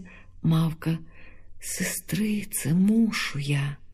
Твоя краса на той рік ще буйніше запишає, а в мене щастя, як тепер зов'яне то вже не встане. Русалка польова ламає руки і хитається від горя, як од вітру колос. Ой, горенько, косо моя, косо моя золотая, ой, лишенько, красо моя, красо моя молодая. Мавка, твоїй красі вік довгий не судився, на те вона зроста, щоб полягти. Даремно ти благаєш так мене, не я, то інший, хто її зожне русалка польова. Глянь, моя сестро, ще хвиля гуляє з краю до краю. Дай нам зажити веселого раю, поки ще літечко сяє, поки ще житечко не полягло, ще ж неминуче до нас не прийшло. Хвильку, хвилиночку, мить одноїдная, потім поникне краса моя бідна, ляже додолу сама. Сестро, не будь як зима, що не вблагати її, не вмолити. Мавка, рада б я волю вволити, тільки ж сама я не маю вже волі. Русалка польова, шепче, схилившись, мавці до плеча. Чи ж не трапляється часом на полі гострим серпочком поранити руку, сестронько, зглянься на муку. Крапельки крові було б для рятунку доволі. Що ж? Хіба крові не варта краса? Мавка черкає себе серпом по руці, кров бризкає на золоті коси русалки польової. Ось тобі, сестро, яса. Русалка польова клониться низько перед мавкою, дякуючи, і никне в житі. Від озера наближається мати, а з нею молода, повновида молодиця в червоній хустці з торочками, в бурячковій спідниці, дрібно та рівно зафалдованій, так само зафалдований і зелений фартух з нашитими на ньому білими, червоними та жовтими стяжками. Сорочка густо натикана червоним та синім, намисто дзвонить дукачами на білій пухкій шиї. Міцна крайка тісно перетягає стан, і від того кругла, заживна постать здається ще розкішнішою. Молодиця йде за машистою ходою, аж стара ледве поспіває за нею. Мати до молодиці люб'язно Ходіть, килинко, ось де край берези ще свіже зіллячко, ось деревій. Ви ж ладишки попарити хотіли. Він добрий, любонько, до молока. Килина. Та в мене молока вже ніде й діти. Коб ярмарок хочі, куплю начиння. Корова в мене турського заводу, ще мій небіжчик десь придбав. Молочна і господи, яка. Оце вже якось я в полі обробилася, то треба роботі хатні дати лад. Ой, тітко, вдовиці хоч на двоє розірвися. Прибіднюється, підібгавши губи. Мати. Ей, рибонько, то ви вже й обробились. Ну, що то сказано, як хто робітний та здужає, а в нас маленька нивка, та й то Бог спору не дає. Килина дивиться на ниву, де стоїть мавка. А хто ж то женцем у вас? Мати. Та там одна сирітка нишком. Таке воно прости біг ні до чого. Килина надходить з матір'ю до мавки. Добрий день, дівонько. Чи добре жнеться? Мати сплескує руками. Ой, лишенько, іще не починала. Ой, мій упадонько, що ж ти робила? Не здарисько, ніхто лице ледащо, мавка глухо. Я руку врізала. Мати. Було при чому? Килина. А дай сюди серпа. Нехай но я. Мавка ховає серпа за себе і вороже дивиться на килину. Мати, давай серпа, як кажуть, та ж не твій. Вириває серпа мавці з рук і дає килині. Та як кидається на жито і жне, як вогнем палить, аж солома свище під серпом. Мати втішно. Ото мені робота. Килина, не одриваючись від роботи. Якби хто перевесла крутив, то я б дух сю нивку вижала. Мати гукає. Айди, Лукашу. Лукаш виходить до килини. Магайбі, килина жнучи. Дякувати, мати. От, Лукашу, поможеш тут в'язати молодиці, бо та помічниця вже скалічила. Лукаш береться в'язати снопи. Ну, жніте ж, дітоньки, а я піду зварю вам киселиці на полудень. Іде в хату. Мавка одійшла до берези, прихилилась до неї і крізь довгі віття дивиться на жінців. Килина який час так само завзято жне, потім розгинається, випростується, дивиться на похиленого над снопами Лукаша, всміхається, трьома широкими кроками прискакує до нього і пацає з виляском долоною по плечах. Килина, ну ж, парубче, хучі, не лізь, як слимак. Ото ще Верісько, залягається сміхом. Лукаш і собі випростується. Яка ти бистра! Ось ліпше не займай, бо поборю. Килина кидає серпа, береться в боки. Ану ж, ану, ще хто кого побачим. Лукаш кидається до неї, вона переймає його руки, вони міряють силу, упершись долонями в долоні. Який час сили їх стоїть на рівні. Потім килина трохи подалась назад, напружено сміючись і граючи очима. Лукаш, розпаливши, широко розхиляє її руки і хоче її поцілувати. Але в той час, як його уста вже торкаються її уст, вона підбиває його ногою, він падає. Килина стоїть над ним, сміючись. А що? Хто поборов? Не я тебе? Лукаш устає важко дишучи. Підбити то не мація. Килина ще б пак. У хаті стукнули двері. Килина знов кинулася жати, а Лукаш в'язати. Хутко загін затемнів стернею і вкрився снопами. Скілька горсток жита на розложених перевеслах лежать, як подолені і ще не пов'язані бранці. Мати із синешного порога. Ходіте, женчики, вже є полудень, килина. Та я своє скінчила. Он Лукаш ніяк не вправиться. Лукаш. Мені недовго, мати. Ну то кінчай, а ви ходіть, килинко. Килина йде в хату. Двері зачиняються. Мавка виходить з-під берези. Лукаш трохи змішався, побачивши її, але зараз оправився. Ага, то ти. Ось дов'яжи снопів, а я піду. Мавка. В'язати я не можу. Лукаш. Ну, то чого ж прийшла тут наглядати, коли не хочеш помогти? В'яжи сам. Мавка. Лукашу, нехай ся жінка більше не приходить. Я не люблю її. Вона лукава, як видра. Лукаш, ти її ніяк не знаєш, мавка. Ні, знаю. Чула сміх її і голос. Лукаш, всього ще мало. Мавка, ні, всього доволі. Ся жінка хижа наче рись. Лукаш. І ще що? Мавка. Нехай вона до нас у ліс не ходить. Лукаш випростався. А ти хіба вже лісова цариця, що так рядиш, хто має в ліс ходити, хто ні? Мавка сумно з погрозою. У лісі є такі провалля, заховані під хрустом та галуззям.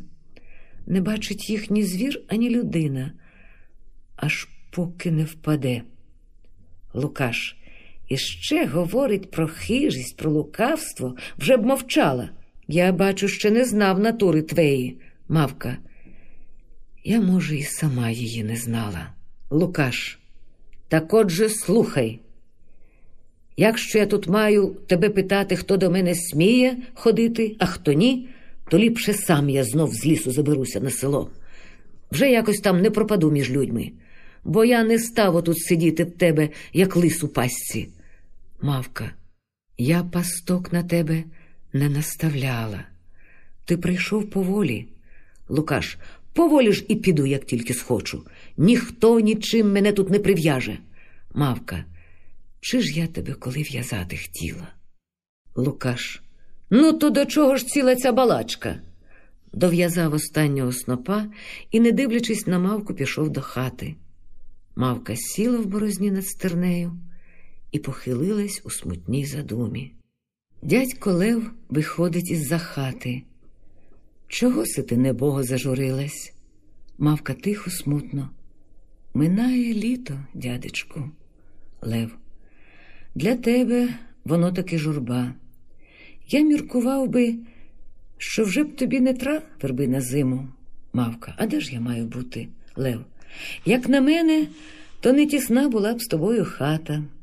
Коли ж сестра таку натуру має, що з нею не заговориш, я вже брався і так, і інако. Якби то я був тут господарем, то й не питався б. Та вже ж я їм віддав сей ґрунт і хату, то воля не моя. Я сам піду на зиму до села, до своєї доми. Якби ти на селі могла сидіти, то я б тебе прийняв. Мавка. Ні, я не можу. Якби могла, пішла б. Ви, дядьку, добрі. Лев, хліб добрий, дівонько, а не людина. Але, щоправда, я таки вподобав породу вашу лісову. Як буду вмирати, то прийду, як звір до лісу, отут під дубом хай і поховають. Гей, дубоньку, чи будеш ти стояти, як сива голова моя схитнеться? Де де ще й не такі були дуби, та й ті постинали. Зеленій же, хоч до морозу кучерявий друже, а там чи дасть біг ще весни діждати? Стоїть, смутно похилившись на ціпок. Мавка поволі вибирає напівзів'ялі квіточки з пожатого жита і складає їх в пучечок. З хати виходить мати, килина і Лукаш. Мати до килини. Чого ви спішитесь? Та ще посидьте. Килина. Ей, ні, вже, дядинусю, я піду. Дивіть уже не рано, я боюся. Мати. Лукашу, ти провів би? Лукаш. Чом же? Можу. Килина поглядає на нього. Та май робота є. Мати. Яка робота увечері? Іди, синашу, іди, та не дведи килинку до дороги. Самій увечері всій пущі сумно. Та ще така хороша молодичка, коли б хто не напав. Килина. Ой, дядинусю, це ж ви мене тепер зовсім злякали.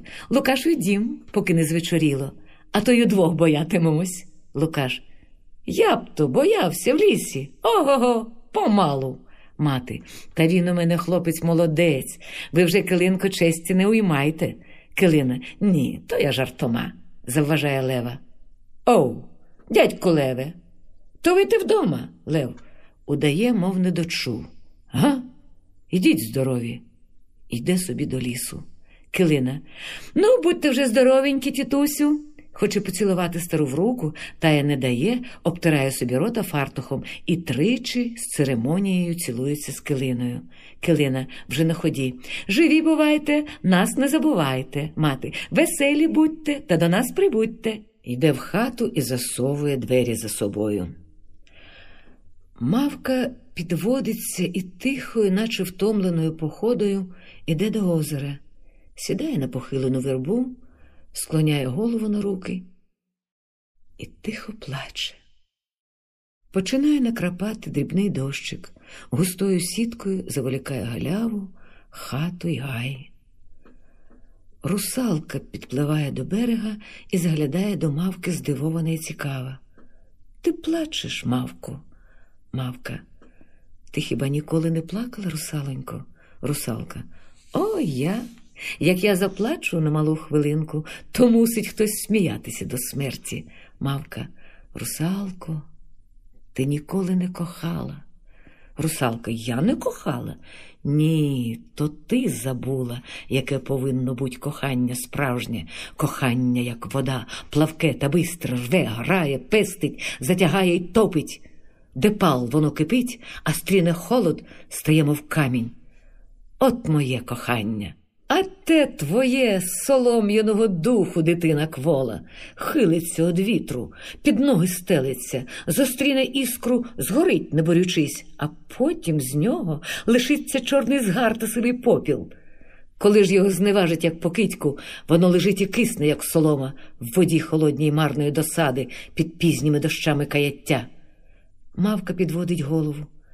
Ти кажеш каяття. Спитай березу. Чекається вона за тієї ночі, коли весняний вітер розплітав їй довгу косу. Русалка. А чого ж сумує? Мавка. Що милого не може обійняти, навіки пригорнути довгим віттям. Русалка. Чому? Мавка. Бо милий той, весняний вітер. Русалка. Нащо ж було кохати їй такого? Мавка. Бо він був ніжний, той весняний легіт співаючи й розвивав листочки, милуючи, розмаяв їй віночка і пестячи кропив росою косу. Так, так, він справжній був весняний вітер, та іншого вона б не покохала. Русалка, ну то нехай тепер жалобу спустить аж до землі, бо вітра обійняти повік не зможе. Він уже пролинув. Тихо, без плеску, відпливає від берега і зникає в озері. Мавка знов похилилась, довгі чорні коси упали до землі. Починається вітер і жене сиві хмари, а вкупі з ними чорні ключі пташині, що відлітають у вирій. Потім від сильнішого пориву вітру хмари дощові розходяться, і видко ліс уже в яскравому осінньому уборі на тлі густого синього передзахідного неба. Мавка тихо з глибокою журбою. Так, він уже пролинув. Лісовик виходить з гущавини. Він у довгій киреї, барви старого золота, з темно-червоною габою внизу. Навколо шапки обвита гілка достиглого хмелю. Лісовик. Доню, доню, як тяжко ти караєшся за зраду. Мавка підводить голову. Кого я зрадила? Лісовик саму себе, покинула високе верховіття і низько на дрібні стежки спустилась. До кого ти подібна? До служебки, зарібниці, що працею гіркою окрайчих щастя хотіла заробити і не змогла. та ще останній сором їй не дає жебрачкою зробитись. Згадай, якою ти була в ту ніч, коли твоє кохання розцвілося. Була ти, наче лісова царівна у зорянім вінку на темних косах. Тоді жадібно руки простягало до тебе щастя і несло дари. Мавка, так що ж мені робить, коли всі зорі погасли і в вінку, і в серці в мене? Лісовик, не всі вінки погинули для тебе. Оглянься, подивись, яке тут свято. Вдяг ясень князь Кирею золоту, а дика рожа буйній коралі. Невинна біль змінилась в гордий пурпур на тій калині, що тебе квітчала, де соловей співав пісні весільні. Стара верба, смутна береза навіть у златоглавий кармазини вбрались на свято осені. А тільки ти, жебрацькі шмати, скинути не хочеш, бо ти забула, що ніяка туга краси перемагати не повинна. Мавка поривчасто встає. То дай мені святкові шати, діду. Я буду знов, як лісова царівна, і щастя упаде мені до ніг, благаючи моєї ласки. Лісовик, доню, давно готові шати для царівни, але вона десь бавилась химерна, убравшися для жарту за жебрачку. Розкриває свою кирею і дістає досі заховану під нею пишну, золотом гаптовану багряницю і срібний серпанок, надіває багряницю поверху убрання на мавку, мавка йде до калини, швидко ламає на ній червоні китиці ягід, звиває собі віночок, розпускає собі коси, квітчається вінком і склоняється перед лісовиком. Він накидає їй срібний серпанок на голову. Лісовик, тепер я вже за тебе не боюся. Поважно кивнувши їй головою, меткою ходою йде в гущавину і зникає. З лісу вибігає перелесник. Мавка, знов ти, наміряється втекти. Перелесник зневажливо. Не бійся, не до тебе. Хтів я одвідати русалоньку, що в житі, та бачу, вже вона заснула, шкода, а ти змарніла щось. Мавка гордо. Тобі здається, перелесник. Здається, кажеш. Дай я придивлюся, підходить до неї. Мавка відступає. Та ти чого жахаєшся? Я знаю, що ти заручена, не зачеплю. Мавка, геть, не глузуй, перелесник. Та ти не серця, що ж, коли я помилився. Слухай, Мавко, давай лиш побратаємось. Мавка, з тобою? Перелесник. А чом же ні? Тепер ми восени. Тепер, бач, навіть сонце прохололо, і в нас простигла кров. Та ж ми з тобою колись були товариші, а потім чи грались, чи кохались, трудно зважить. Тепер настав братерства час. Дай руку. Мавка трохи нерішуче подає йому руку. Дозволь покласти братній поцілунок на личенько твоє бліде. Мавка отхиляється. Він все-таки її цілує. О, квіти на личенько одразу зацвіли, цнотливі, незапашні, осінні. Не випускаючи її руки, оглядається по галяві. Поглянь, як там літає павутиння, кружляє і вирує у повітрі. Отак і ми. Раптом пориває її в танець.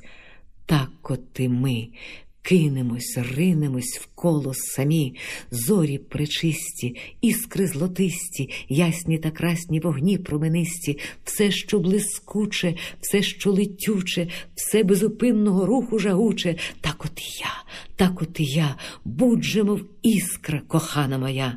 Прутко вирує танець, срібний серпанок на мавці звився угору, мов блискуча гадючка, чорні коси розмаялись і змішалися з вогнистими кучерями перелесника. Мавка, годі, ой, годі, перелесник, в щирій загоді, не зупиняйся, кохана, і на мить. Щастя то зрада, будь тому рада, Тим воно й гарне, що вічно летить, танець робиться шаленим. Звиймося, злиймося, вихром завиймося, жиймо, зажиймо вогнистого раю. Мавка, годі, пусти мене, млію, вмираю. Голова її падає йому на плече, руки опускаються, він мчить її в танці зомлілу. Раптом з-під землі з'являється темне, широке, страшне марище.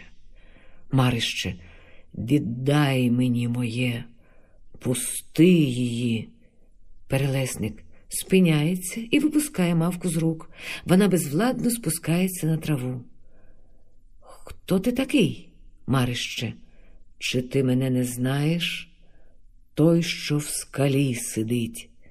Перелесник здригнувся, прудким рухом кинувся геть і зник у лісі. Мавка очутилась, звелася трохи, широко розкрила очі і з жахом дивиться на мару, що простягає руки взяти її. Мавка, ні, я не хочу, не хочу я до тебе. Я жива. Той, що в скалі сидить. Я поведу тебе в далекий край незнаний край, де тихі темні води спокійно сплять, як мертві тьмяні очі, мовчазні скелі там стоять над ними, німими свідками подій, що вмерли. Спокійно там. Ні дерево, ні зілля не шелестить, не навіває мрій, зрадливих мрій, що не дають заснути, і не заносить вітер жодних співів про недосяжну волю не горить вогонь жирущий. Гострі блискавиці ламаються об скелі і не можуть пробитися в твердиню тьми й спокою. Тебе візьму я, ти туди належиш. Ти бліднеш від огню, від руху млієш, для тебе щастя тінь, ти не жива. Мавка встає. Ні, я жива, я буду вічно жити. Я в серці маю те, що не вмирає. Марище, по чим ти знаєш те? Мавка, по тім, що муку свою люблю і їй даю життя. Коли б могла я тільки захотіти її забути, я пішла б з тобою. Але ніяка сила в цілім світі не дасть мені бажання забуття. В лісі чується шелест людської ходи. Ось той іде, хто дав мені ту муку. Зникай, маро, іде моя надія. Той, що в скалі сидить, відступається в темні хащі і там притаюється. З лісу виходить Лукаш. Мавка йде назустріч Лукашеві, обличчя її відбиває смертельною блідістю проти яскравої одежі. Конаючи надія, розширила її великі темні очі, рухи в неї поривчасті, заникаючи, наче щось у ній обривається. Лукаш, побачивши її, яка страшна, чого ти з мене хочеш? Поспішає до хати, стукає в двері, мати відчиняє, не виходячи, Лукаш до матері на порозі. Готуйте, мамо, хліб до старостів. Я взавтра засилаюсь до килини. Іде в хату, двері зачиняються. Той, що в скалі сидить, виходить і подається до мавки.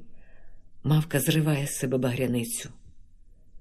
Бери мене, я хочу забуття. Той, що в скалі сидить, торкається до мавки. Вона, крикнувши, падає йому на руки, він закидає на неї свою чорну кирею. Обоє западаються в землю. Частина третя. Хмарна вітряна осіння ніч. Останній жовтий відблиск місяця гасне в хаосі голого верховіття, стогнуть пугачі, регочуть сови, уїдливо хававкують пущики. Раптом все покривається протяглим сумним вовчим виттям, що розлягається все дужче і дужче і враз обривається. Настає тиша. Починається хворе світання пізньої осені. Безлистий ліс ледве мріє проти попелястого неба чорною щетиною, а долі по узліссі снується розтріпаний морок. Лукашева хата починає біліти стінами. При одній стіні чорніє якась постать, що знеможена прихилилась до одвірка. В ній ледве можна пізнати мавку. Вона в чорній одежі, в сивому непрозорому серпанку, тільки на грудях красіє маленький калиновий пучечок. Коли розвідняється, на галяві стає видко великий пеньок, там, де стояв колись столітній дуб, а недалечко від нього недавно насипану ще не порослу моріжком могилу. З лісу виходить лісовик у сірій свиті і в шапці з вовчого хутра. Лісовик, придивляючись до постаті під хатою. Ти, донечко, мавка трохи поступає до нього. Це я, лісовик, невже пустив тебе назад той, що в скалі сидить, мавка? Ти визволив мене своїм злочином, лісовик. Ту помсту ти злочином називаєш? Ту справедливу помсту, що завдав я зрадливому коханцеві твоєму. Хіба ж то не по правді, що дізнав він самотнього несвітського отчаю, блукаючи в подобі вовчий лісом? А вже ж, тепер він вовкулака дикий, хай скавучить, нехай голосить, виє, хай прагне крові людської, не вгасить своєї муки злої. Мавка, не радій, бо я його порятувала. В серці знайшла я те слово чарівне що й озвірілих в люди повертає. Лісовик тупає зо злостю ногою і ламає стріском свого ціпка. Негідна ти дочкою лісу зватись, бо в тебе дух не вільний лісовий, а хатній, рабський, мавка. О, коли б ти знав, коли б ти знав, як страшно то було. Я спала сном камінним у печері, глибокій, чорній, вогкій та холодній. Коли спотворений пробився голос крізь неприступні скелі, і виття протягле, дике, сумно розіслалось по темних мертвих водах, і збудило між скелями луну давно померлу. І я прокинулась. Вогнем підземним мій жаль палкий зірвав печерний склеп, і вирвалась я знов на світ. І слово уста мої німії оживило. І я вчинила диво, я збагнула, що забуття не суджено мені. Лісовик, де ж він тепер? Чому він не з тобою? Чи то його невдячність невмируща, так як твоє кохання? Мавка. Ох, дідусю, якби ти бачив, він в подобі людській упав мені до ніг, мов ясень втятий і здолу вгору він до мене звів такий болючий погляд, повний туги і каяття палкого безнадії. Людина тільки може так дивитись. Я ще до мови не прийшла, як він схопився на рівні ноги і від мене тремтячими руками заслонився і кинувся, не мовлячи ні слова, в байрак терновий. Там і зник з очей лісовик. І що ж тепер ти думаєш робити? Мавка, не знаю. Я тепер, як тінь, блукаю край сеї хати. Я не маю сили покинути її. Я серцем чую, він вернеться сюди. Лісовик мовчки журливо хитає головою. Мавка знов прихиляється до стіни. Лісовик, дитино, бідна, чого ти йшла від нас у край понурий? Невже нема спочинку в ріднім гаю? Дивись, он жде тебе твоя верба, вона давно вже ложе постелила і журиться, що ти десь забарилась. Іди спочинь. Мавка тихо. Не можу я, дідусю. Лісовик, шумно зітхнувши, помалу подався в ліс. З лісу чується невісний тупіт, наче хтось без ваги женеться конем, потім спиняється. Куць вискакує з хати, потираючи руки, і спиняється, побачивши мавку. Ти, мавко, тут, мавка, а ти чого не каєш? Куць, я їм коня притяг за гичку в стайню, Гаразд мене поповозив востаннє, вже не возитиме нікого більше. Мавка. Ненавидний. Ти оганьбив наш ліс, се так держиш умову з дядьком Левом. Куць. Умова наша вмерла вкупі з ним. Мавка. Як? Дядько Лев умер? Куць. От і могила? Під дубом поховали, а прийшлося коло пенька старому спочивати. Мавка. Обоє полягли. Він причував, що вже йому сей рік не зимувати, надходить до могили. Ой, як же плаче серце по тобі, єдиний друже мій. Якби я мала живущі сльози, я б зросила землю, барвінок би зростила невмирущи на сій могилі. А тепер я в Бога. Мій жаль спадає, наче мертвий лист. Куць, жаль не пристав мені. А все ж я мушу признатися таки старого шкода, бо він умів тримати з нами згоду. Було і цапа чорного держить при конях, щоб я мав на чому їздить. Я блискавкою мчу було на цапі, а коники стоять собі спокійно. От ці баби зовсім не вміють жити, як сліди з нами. Цапа продали, зрубали дуба, зрушили умову. Ну і я ж віддячив їм. Найкращі коні на смерть заїздив, куплять знов заїжджу. Ще й відьму, що в чортиці бабувала, гарненько попросив, щоб їм корови геть чисто попсувала. Хай же знають, ще й водяник стіжка їм підмочив, а потерчат та збіжжя погноїли. Пропасниця їх досі б'є за те, що озеро коноплями згидили. Не буде їм добра тепер у лісі. Вже тут навколо хати злидні ходять. Злидні, малі, зморені істоти в лехмітті, з вічним гризьким голодом на обличчі з'являються за кутка хатнього. Ми тут, а хто нас кличе? Мавка кидається їм навперейми до дверей. Геть, щезайте, ніхто не кликав вас. Один злидень. Злетіло слово, назад не вернеться. Злидні обсідають поріг. Коли б там швидше нам двері відчинили. Ми голодні. Мавка, я не пущу туди. Злидні. То дай нам їсти. Мавка з жахом. Нічого я не маю. Злидні. Дай калину, оту, що носиш коло серця. Дай. Мавка, це кров моя, злидні. Дарма, ми любим кров. Один злидень кидається їй на груди, смокче калину, інші сіпають його, щоб і собі покуштувати, гризуться між собою і гарчать, як собаки. Куць, ей, злидні, залишіть, то не людина. Злидні спиняються, цокотять зубами і свищуть від голоду. Злидні до куця. Так дай нам їсти, бо й тебе з'їмо. Кидаються до куця, той відскакує. Куць, ну ну, помалу, злидні. Їсти, ми голодні. Куць, стривайте. Зараз я збуджу бабів. Вам буде їжа, а мені забава. Бере грудку землі, кидає в вікно і розбиває шибку. Голос матері Лукашевої в хаті. Ой, що таке? Вже знов нечиста сила. Куць до злиднів пошепки. А, бачите, прокинулись, ось хутко покличе вас. Тепер посидьте тихо, а то ще закляне стара вас так, що й в землю війдете, вона се вміє.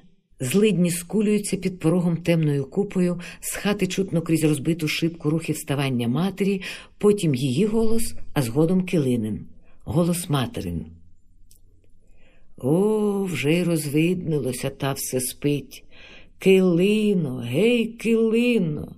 Ну, та й спить же, бодай навік заснула. Встань, а встань. Бодай ти вже не встала. Голос килини заспано. Та чого там, мати уїдливо? Пора ж тобі коровицю здоїти, оту молочну турського заводу, що ти ще за небіжчика придбала. Килина, вже прочумавшись. Я тії подаю, що тут застала, та націджу три краплі молока, хунт масла буде. Мати, отже й не змовчить. Хто ж винен, що на білу в нас не стало з такою господиною? Ой, горе, ну вже й невісточка, іде взялася на нашу голову. Килина. А хто ж велів до мене засилатися? Та ж мали отут якусь задрипанку. Було вам прийняти та прибрати хорошенько. От і була б невісточка на мислі, мати. А що ж, гадаєш, ні? Такий була б. Дурний Лука, що проміняв на тебе, бо то було таке покірне, добре, хоч прикладай до рани. Узиваєш її задрипанкою, а сама її зелену сукню перешила та й досі соваєш, немає встиду. Килина. Та вже ж у вас находишся в новому. Он чоловіка десь повітря носить, а ти бідуй свекрушиськом проклятим, ні жінка, ні вдова, якась покидька. Мати, який би чоловік з тобою всидів, бідона прасна, що було, то з'їла з дітиськами своїми. Он сидять. Бодай так вас самих посіли злидні, килина. Нехай того посядуть, хто їх кличе. На сих словах очиняє двері з хати. Куть утікає в болото, злидні схоплюються і забігають у сіни. Килина з відром у руках шпарко пробігає до лісового потоку, з гуркотом набирає відром воду і повертається назад уже трохи тихшою ходою. Завважає близько дверей мавку, що стоїть при стіні знесилена, спустивши сивий серпанок на обличчя. Килина спиняється і ставить відро долі. А це ж яка? Гей, слухай, чи ти п'яна? Чи, може, змерзла? термосить мавку за плече. Мавка на силу, мов борючися з тяжкою зморою. Сон мене змагає, зимовий сон. Килина відслоняє її обличчя і пізнає. Чого сюди прийшла? Тобі не заплатили за роботу? Мавка, як і перше. Мені ніхто не може заплатити. Килина, до кого ти прийшла? Його нема. Я знаю, ти до нього. Признавайся, він твій коханок? Мавка так само. Колись був ранок, ясний, веселий, не той, що тепер. Він уже вмер. Калина, ти божевільна. Мавка так само. Вільна я, вільна, сунеться хмарка по небу повільна, йде безпричальна, сумна, безпривітна. Де ж блискавиця блакитна? Килина сіпає її за руку. Геть, не мороч мене, чого стоїш? Мавка притомніше, відступаючи від дверей. Стою та дивлюся, які ви щасливі. Килина, а що б ти стояла у чуді та в диві? Мавка зміняється раптом у вербу з сухим листом та плакучим гіллям. Килина, оговтавшись від здуміння, ворожу. Чиба? Я в добрий час тобі сказала. Ну, ну, тепер недовго настоїшся. Хлопчик вибігає з хати до килини. Ой, мамо, де ви те? Ми їсти хочемо, а баба не дають. Килина, ей, отчепися. Нишком нахилившись до нього, я там під печею пиріг сховала. Як баба вийде до комори, з'їжте, хлопчик. Ви те суху вербу встромили тута, та й нащо то? Килина, тобі до всього діло. Хлопчик, я з неї вріжу дудочку. Килина, про мене. Хлопчик вирізує гілку з верби і вертається в хату. З лісу виходить Лукаш, худий, з довгим волоссям, без свити, без шапки. Килина скрикує радісно, гледівши його, але зараз же досада тамує її радість. Таки явився. Де тебе носило так довго, Лукаш? Не питай. Килина, ще не питай. Тягався, волочився, лихо знає де, по яких світах, та й не питай. Ой, Любчику, не треба мені й питати. Вже десь ота корчма стоїть на світі, що в ній балює досі свита й шапка. Лукаш, не був я в корчмі. Килина, хто дурний повірить? Заводить.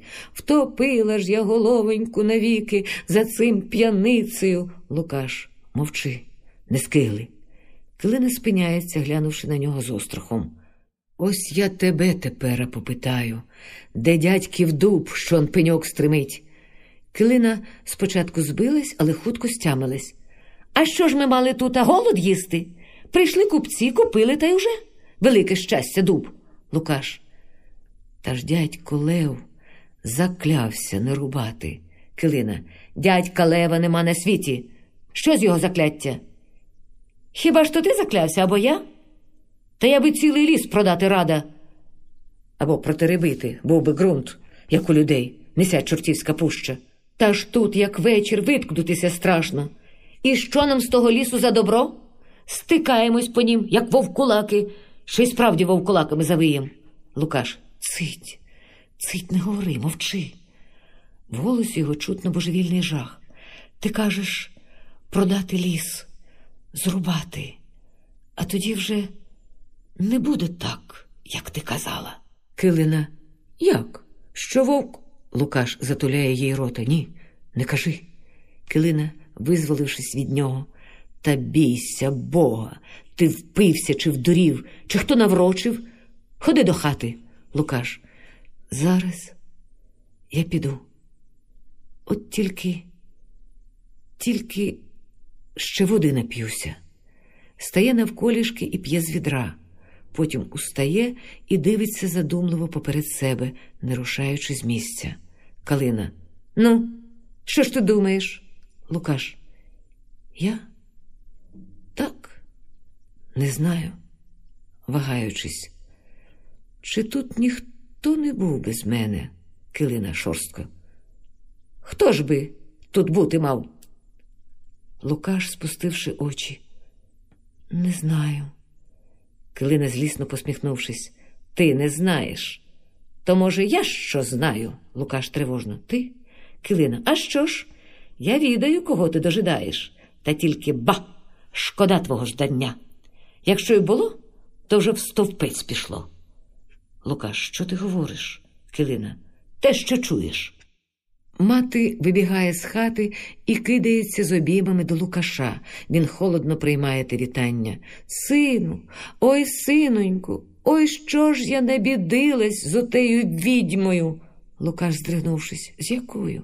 Мати показує на килину. З тею ж. Лукаш, зневажливо сміхаючись, і та вже відьма. Ба, то вже судилось відьомською свекрухою вам бути. Та хто ж вам винен? Ви ж її хотіли. Мати, якби ж я знала, що вона така нехлюя, не кукібниця. Килина впадає в річ. Ой, горе, хто б говорив, уже таких відьом, таких нехлюй, як ти, світ не видав. Ну, вже ж і матінка, Лукашу, в тебе. Залізо й те перегризе, Лукаш. А ти, я бачу, десь міцніше від заліза. Килина, від тебе дочекаюсь оборони, такої матері, такий син. Якого ж лиха брав мене, щоб тута помітувано мною, мати до Лукаша. Та невже ж ти не скажеш їй стулити губу? Що ж то, чи я їй поштурховисько якесь? Лукаш. Та дайте ви мені годину чисту. Ви хочете, щоб я не тільки з хати, а з світа геть зійшов. Бігме зійду. Килина до матері. А що, діждалась? Мати, щоб ти так діждала від свого сина. Розлючена йде до хати. На порозі зустрічається з килининим сином, що вибігає з сопілкою в руках. Оступися, злидню. Штурхає хлопця і заходить в хату, тряснувши дверима. Хлопчик. Ви те прийшли вже, тату? Лукаш. Вже, мій сину. На слові сину кладе іронічний притиск. Килина вражена. Ну, то скажи йому, як має звати. Уже ж не дядьком. Лукаш, трохи присоромлений. Та хіба ж я що? Ходи, ходи сюди, малий, не бійся, гладить хлопцю по білій голівці. Чи то ти сам зробив сопілку? Хлопчик сам. Та я не вмію грати. Кобвите, простягає Лукашеві сопілку. Лукаш. Ей, хлопче, вже моє грання минулось, смутно задумується, хлопчик пхикаючи. І, то ви не хочете. Ну, мамо, чом тато не хотять мені заграти? Калина, і ще чого? Потрібне те грання. Лукаш.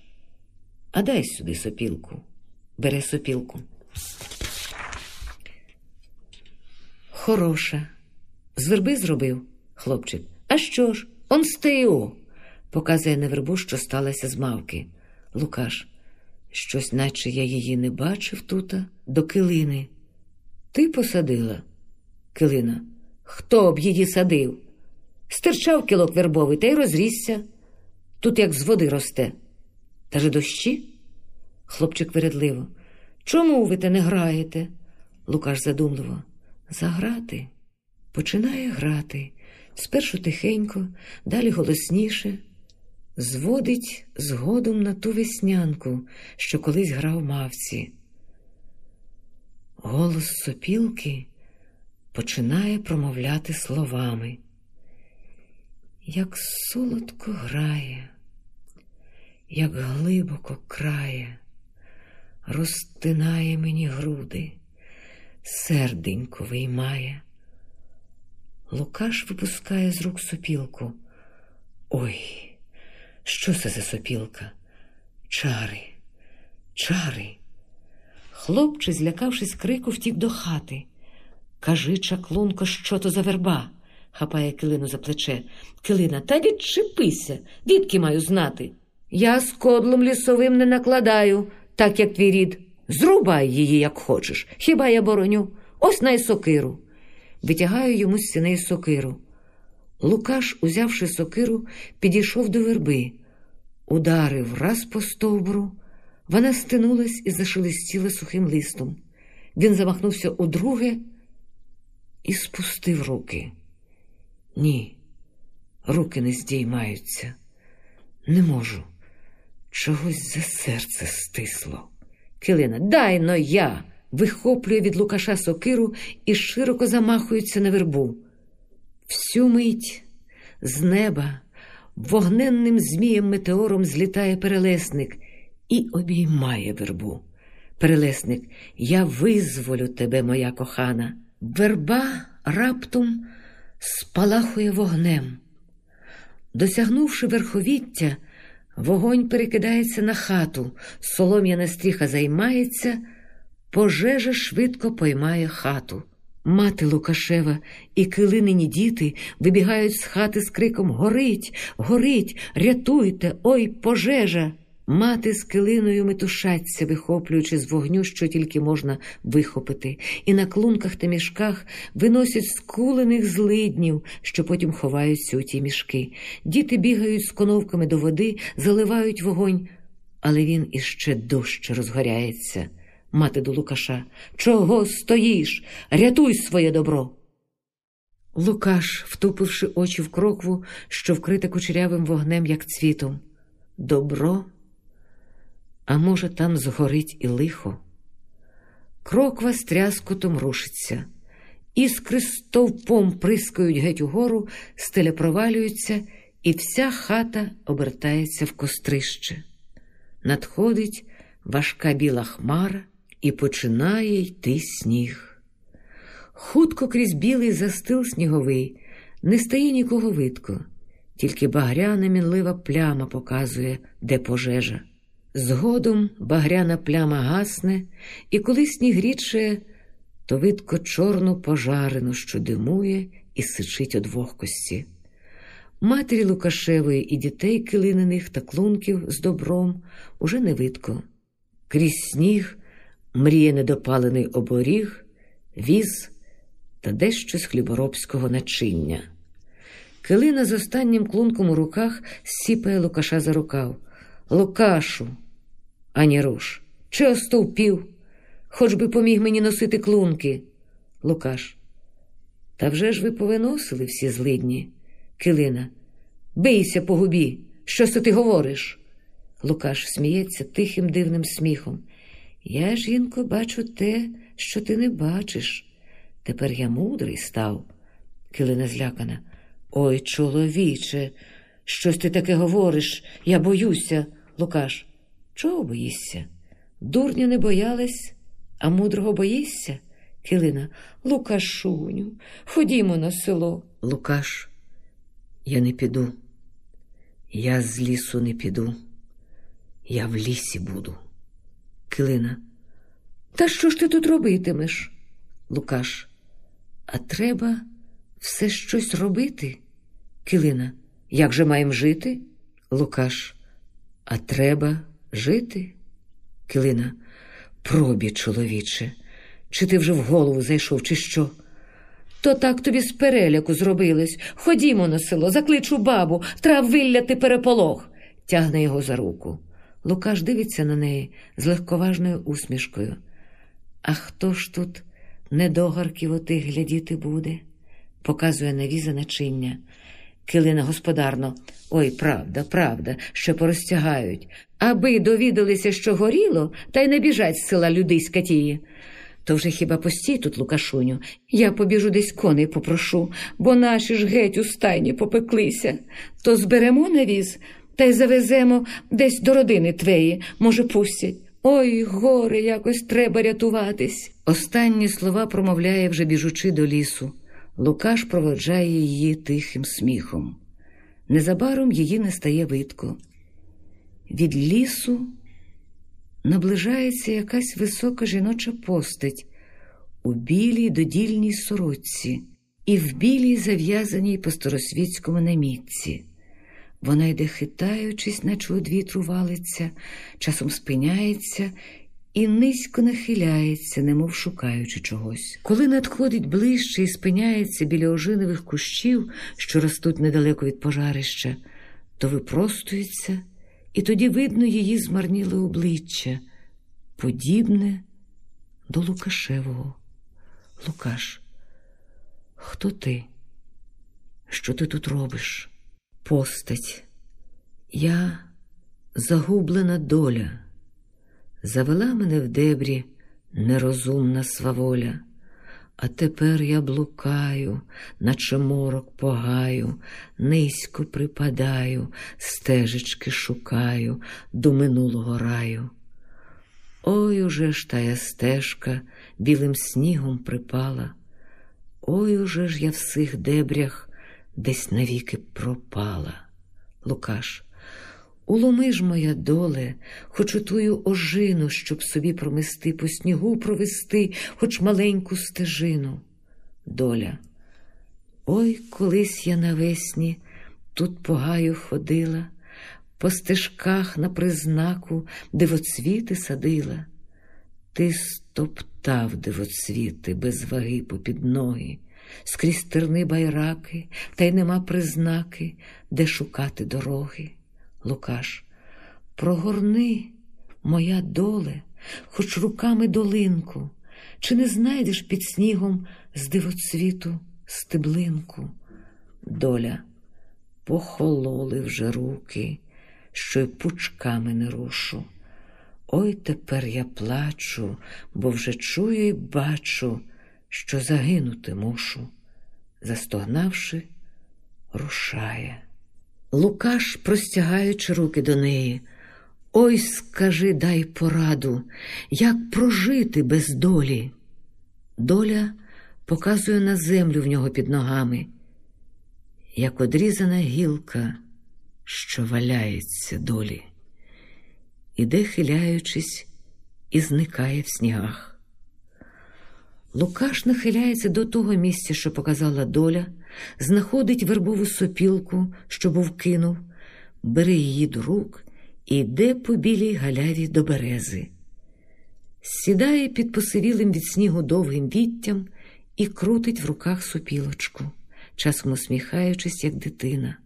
Легка, біла, прозора постать, що з обличчя нагадує мавку з'являється за берези і схиляється над Лукашем. Постать мавки. Заграй, заграй, дай голос мому серцю. Воно ж одно лишилося від мене. Лукаш, це ти. Ти упирицею прийшла, щоб з мене пити кров. Спивай, спивай розкриває груди. Живи моєю кров'ю, так і треба, бо я тебе занапастив. Мавка. Ні, милий, ти душу дав мені, як гострий ніж дає вербовий тихій гілці голос. Лукаш, я душу дав тобі, а тіло збавив. Бо що ж тепер з тебе? Тінь, мара?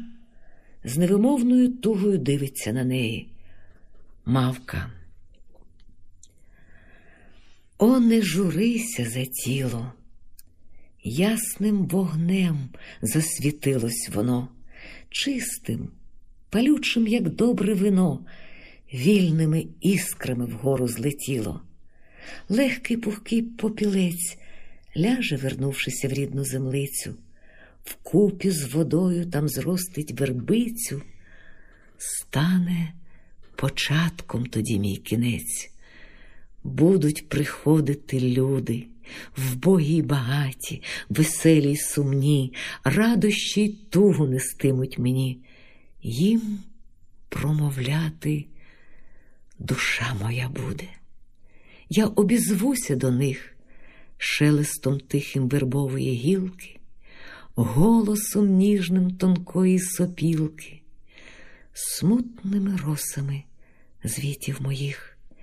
Я їм тоді проспіваю все, що колись ти для мене співав, ще як на провесні тут вигравав, мрії збираючи в гаю.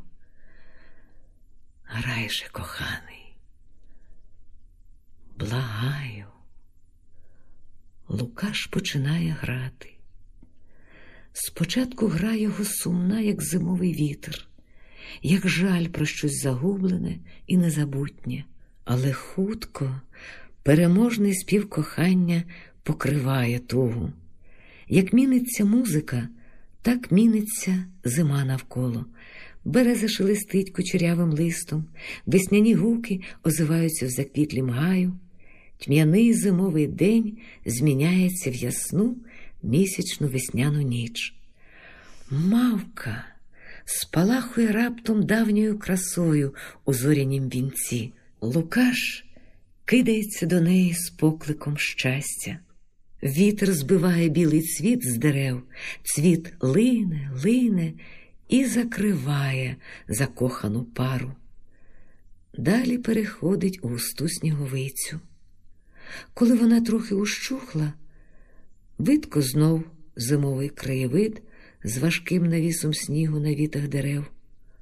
Лукаш сидить сам, прихилившись до берези, з сопілкою в руках, очі йому заплющені, на устах застиг щасливий усміх.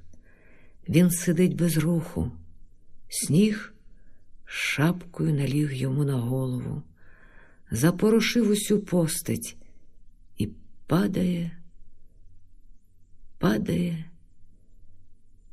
без кінця.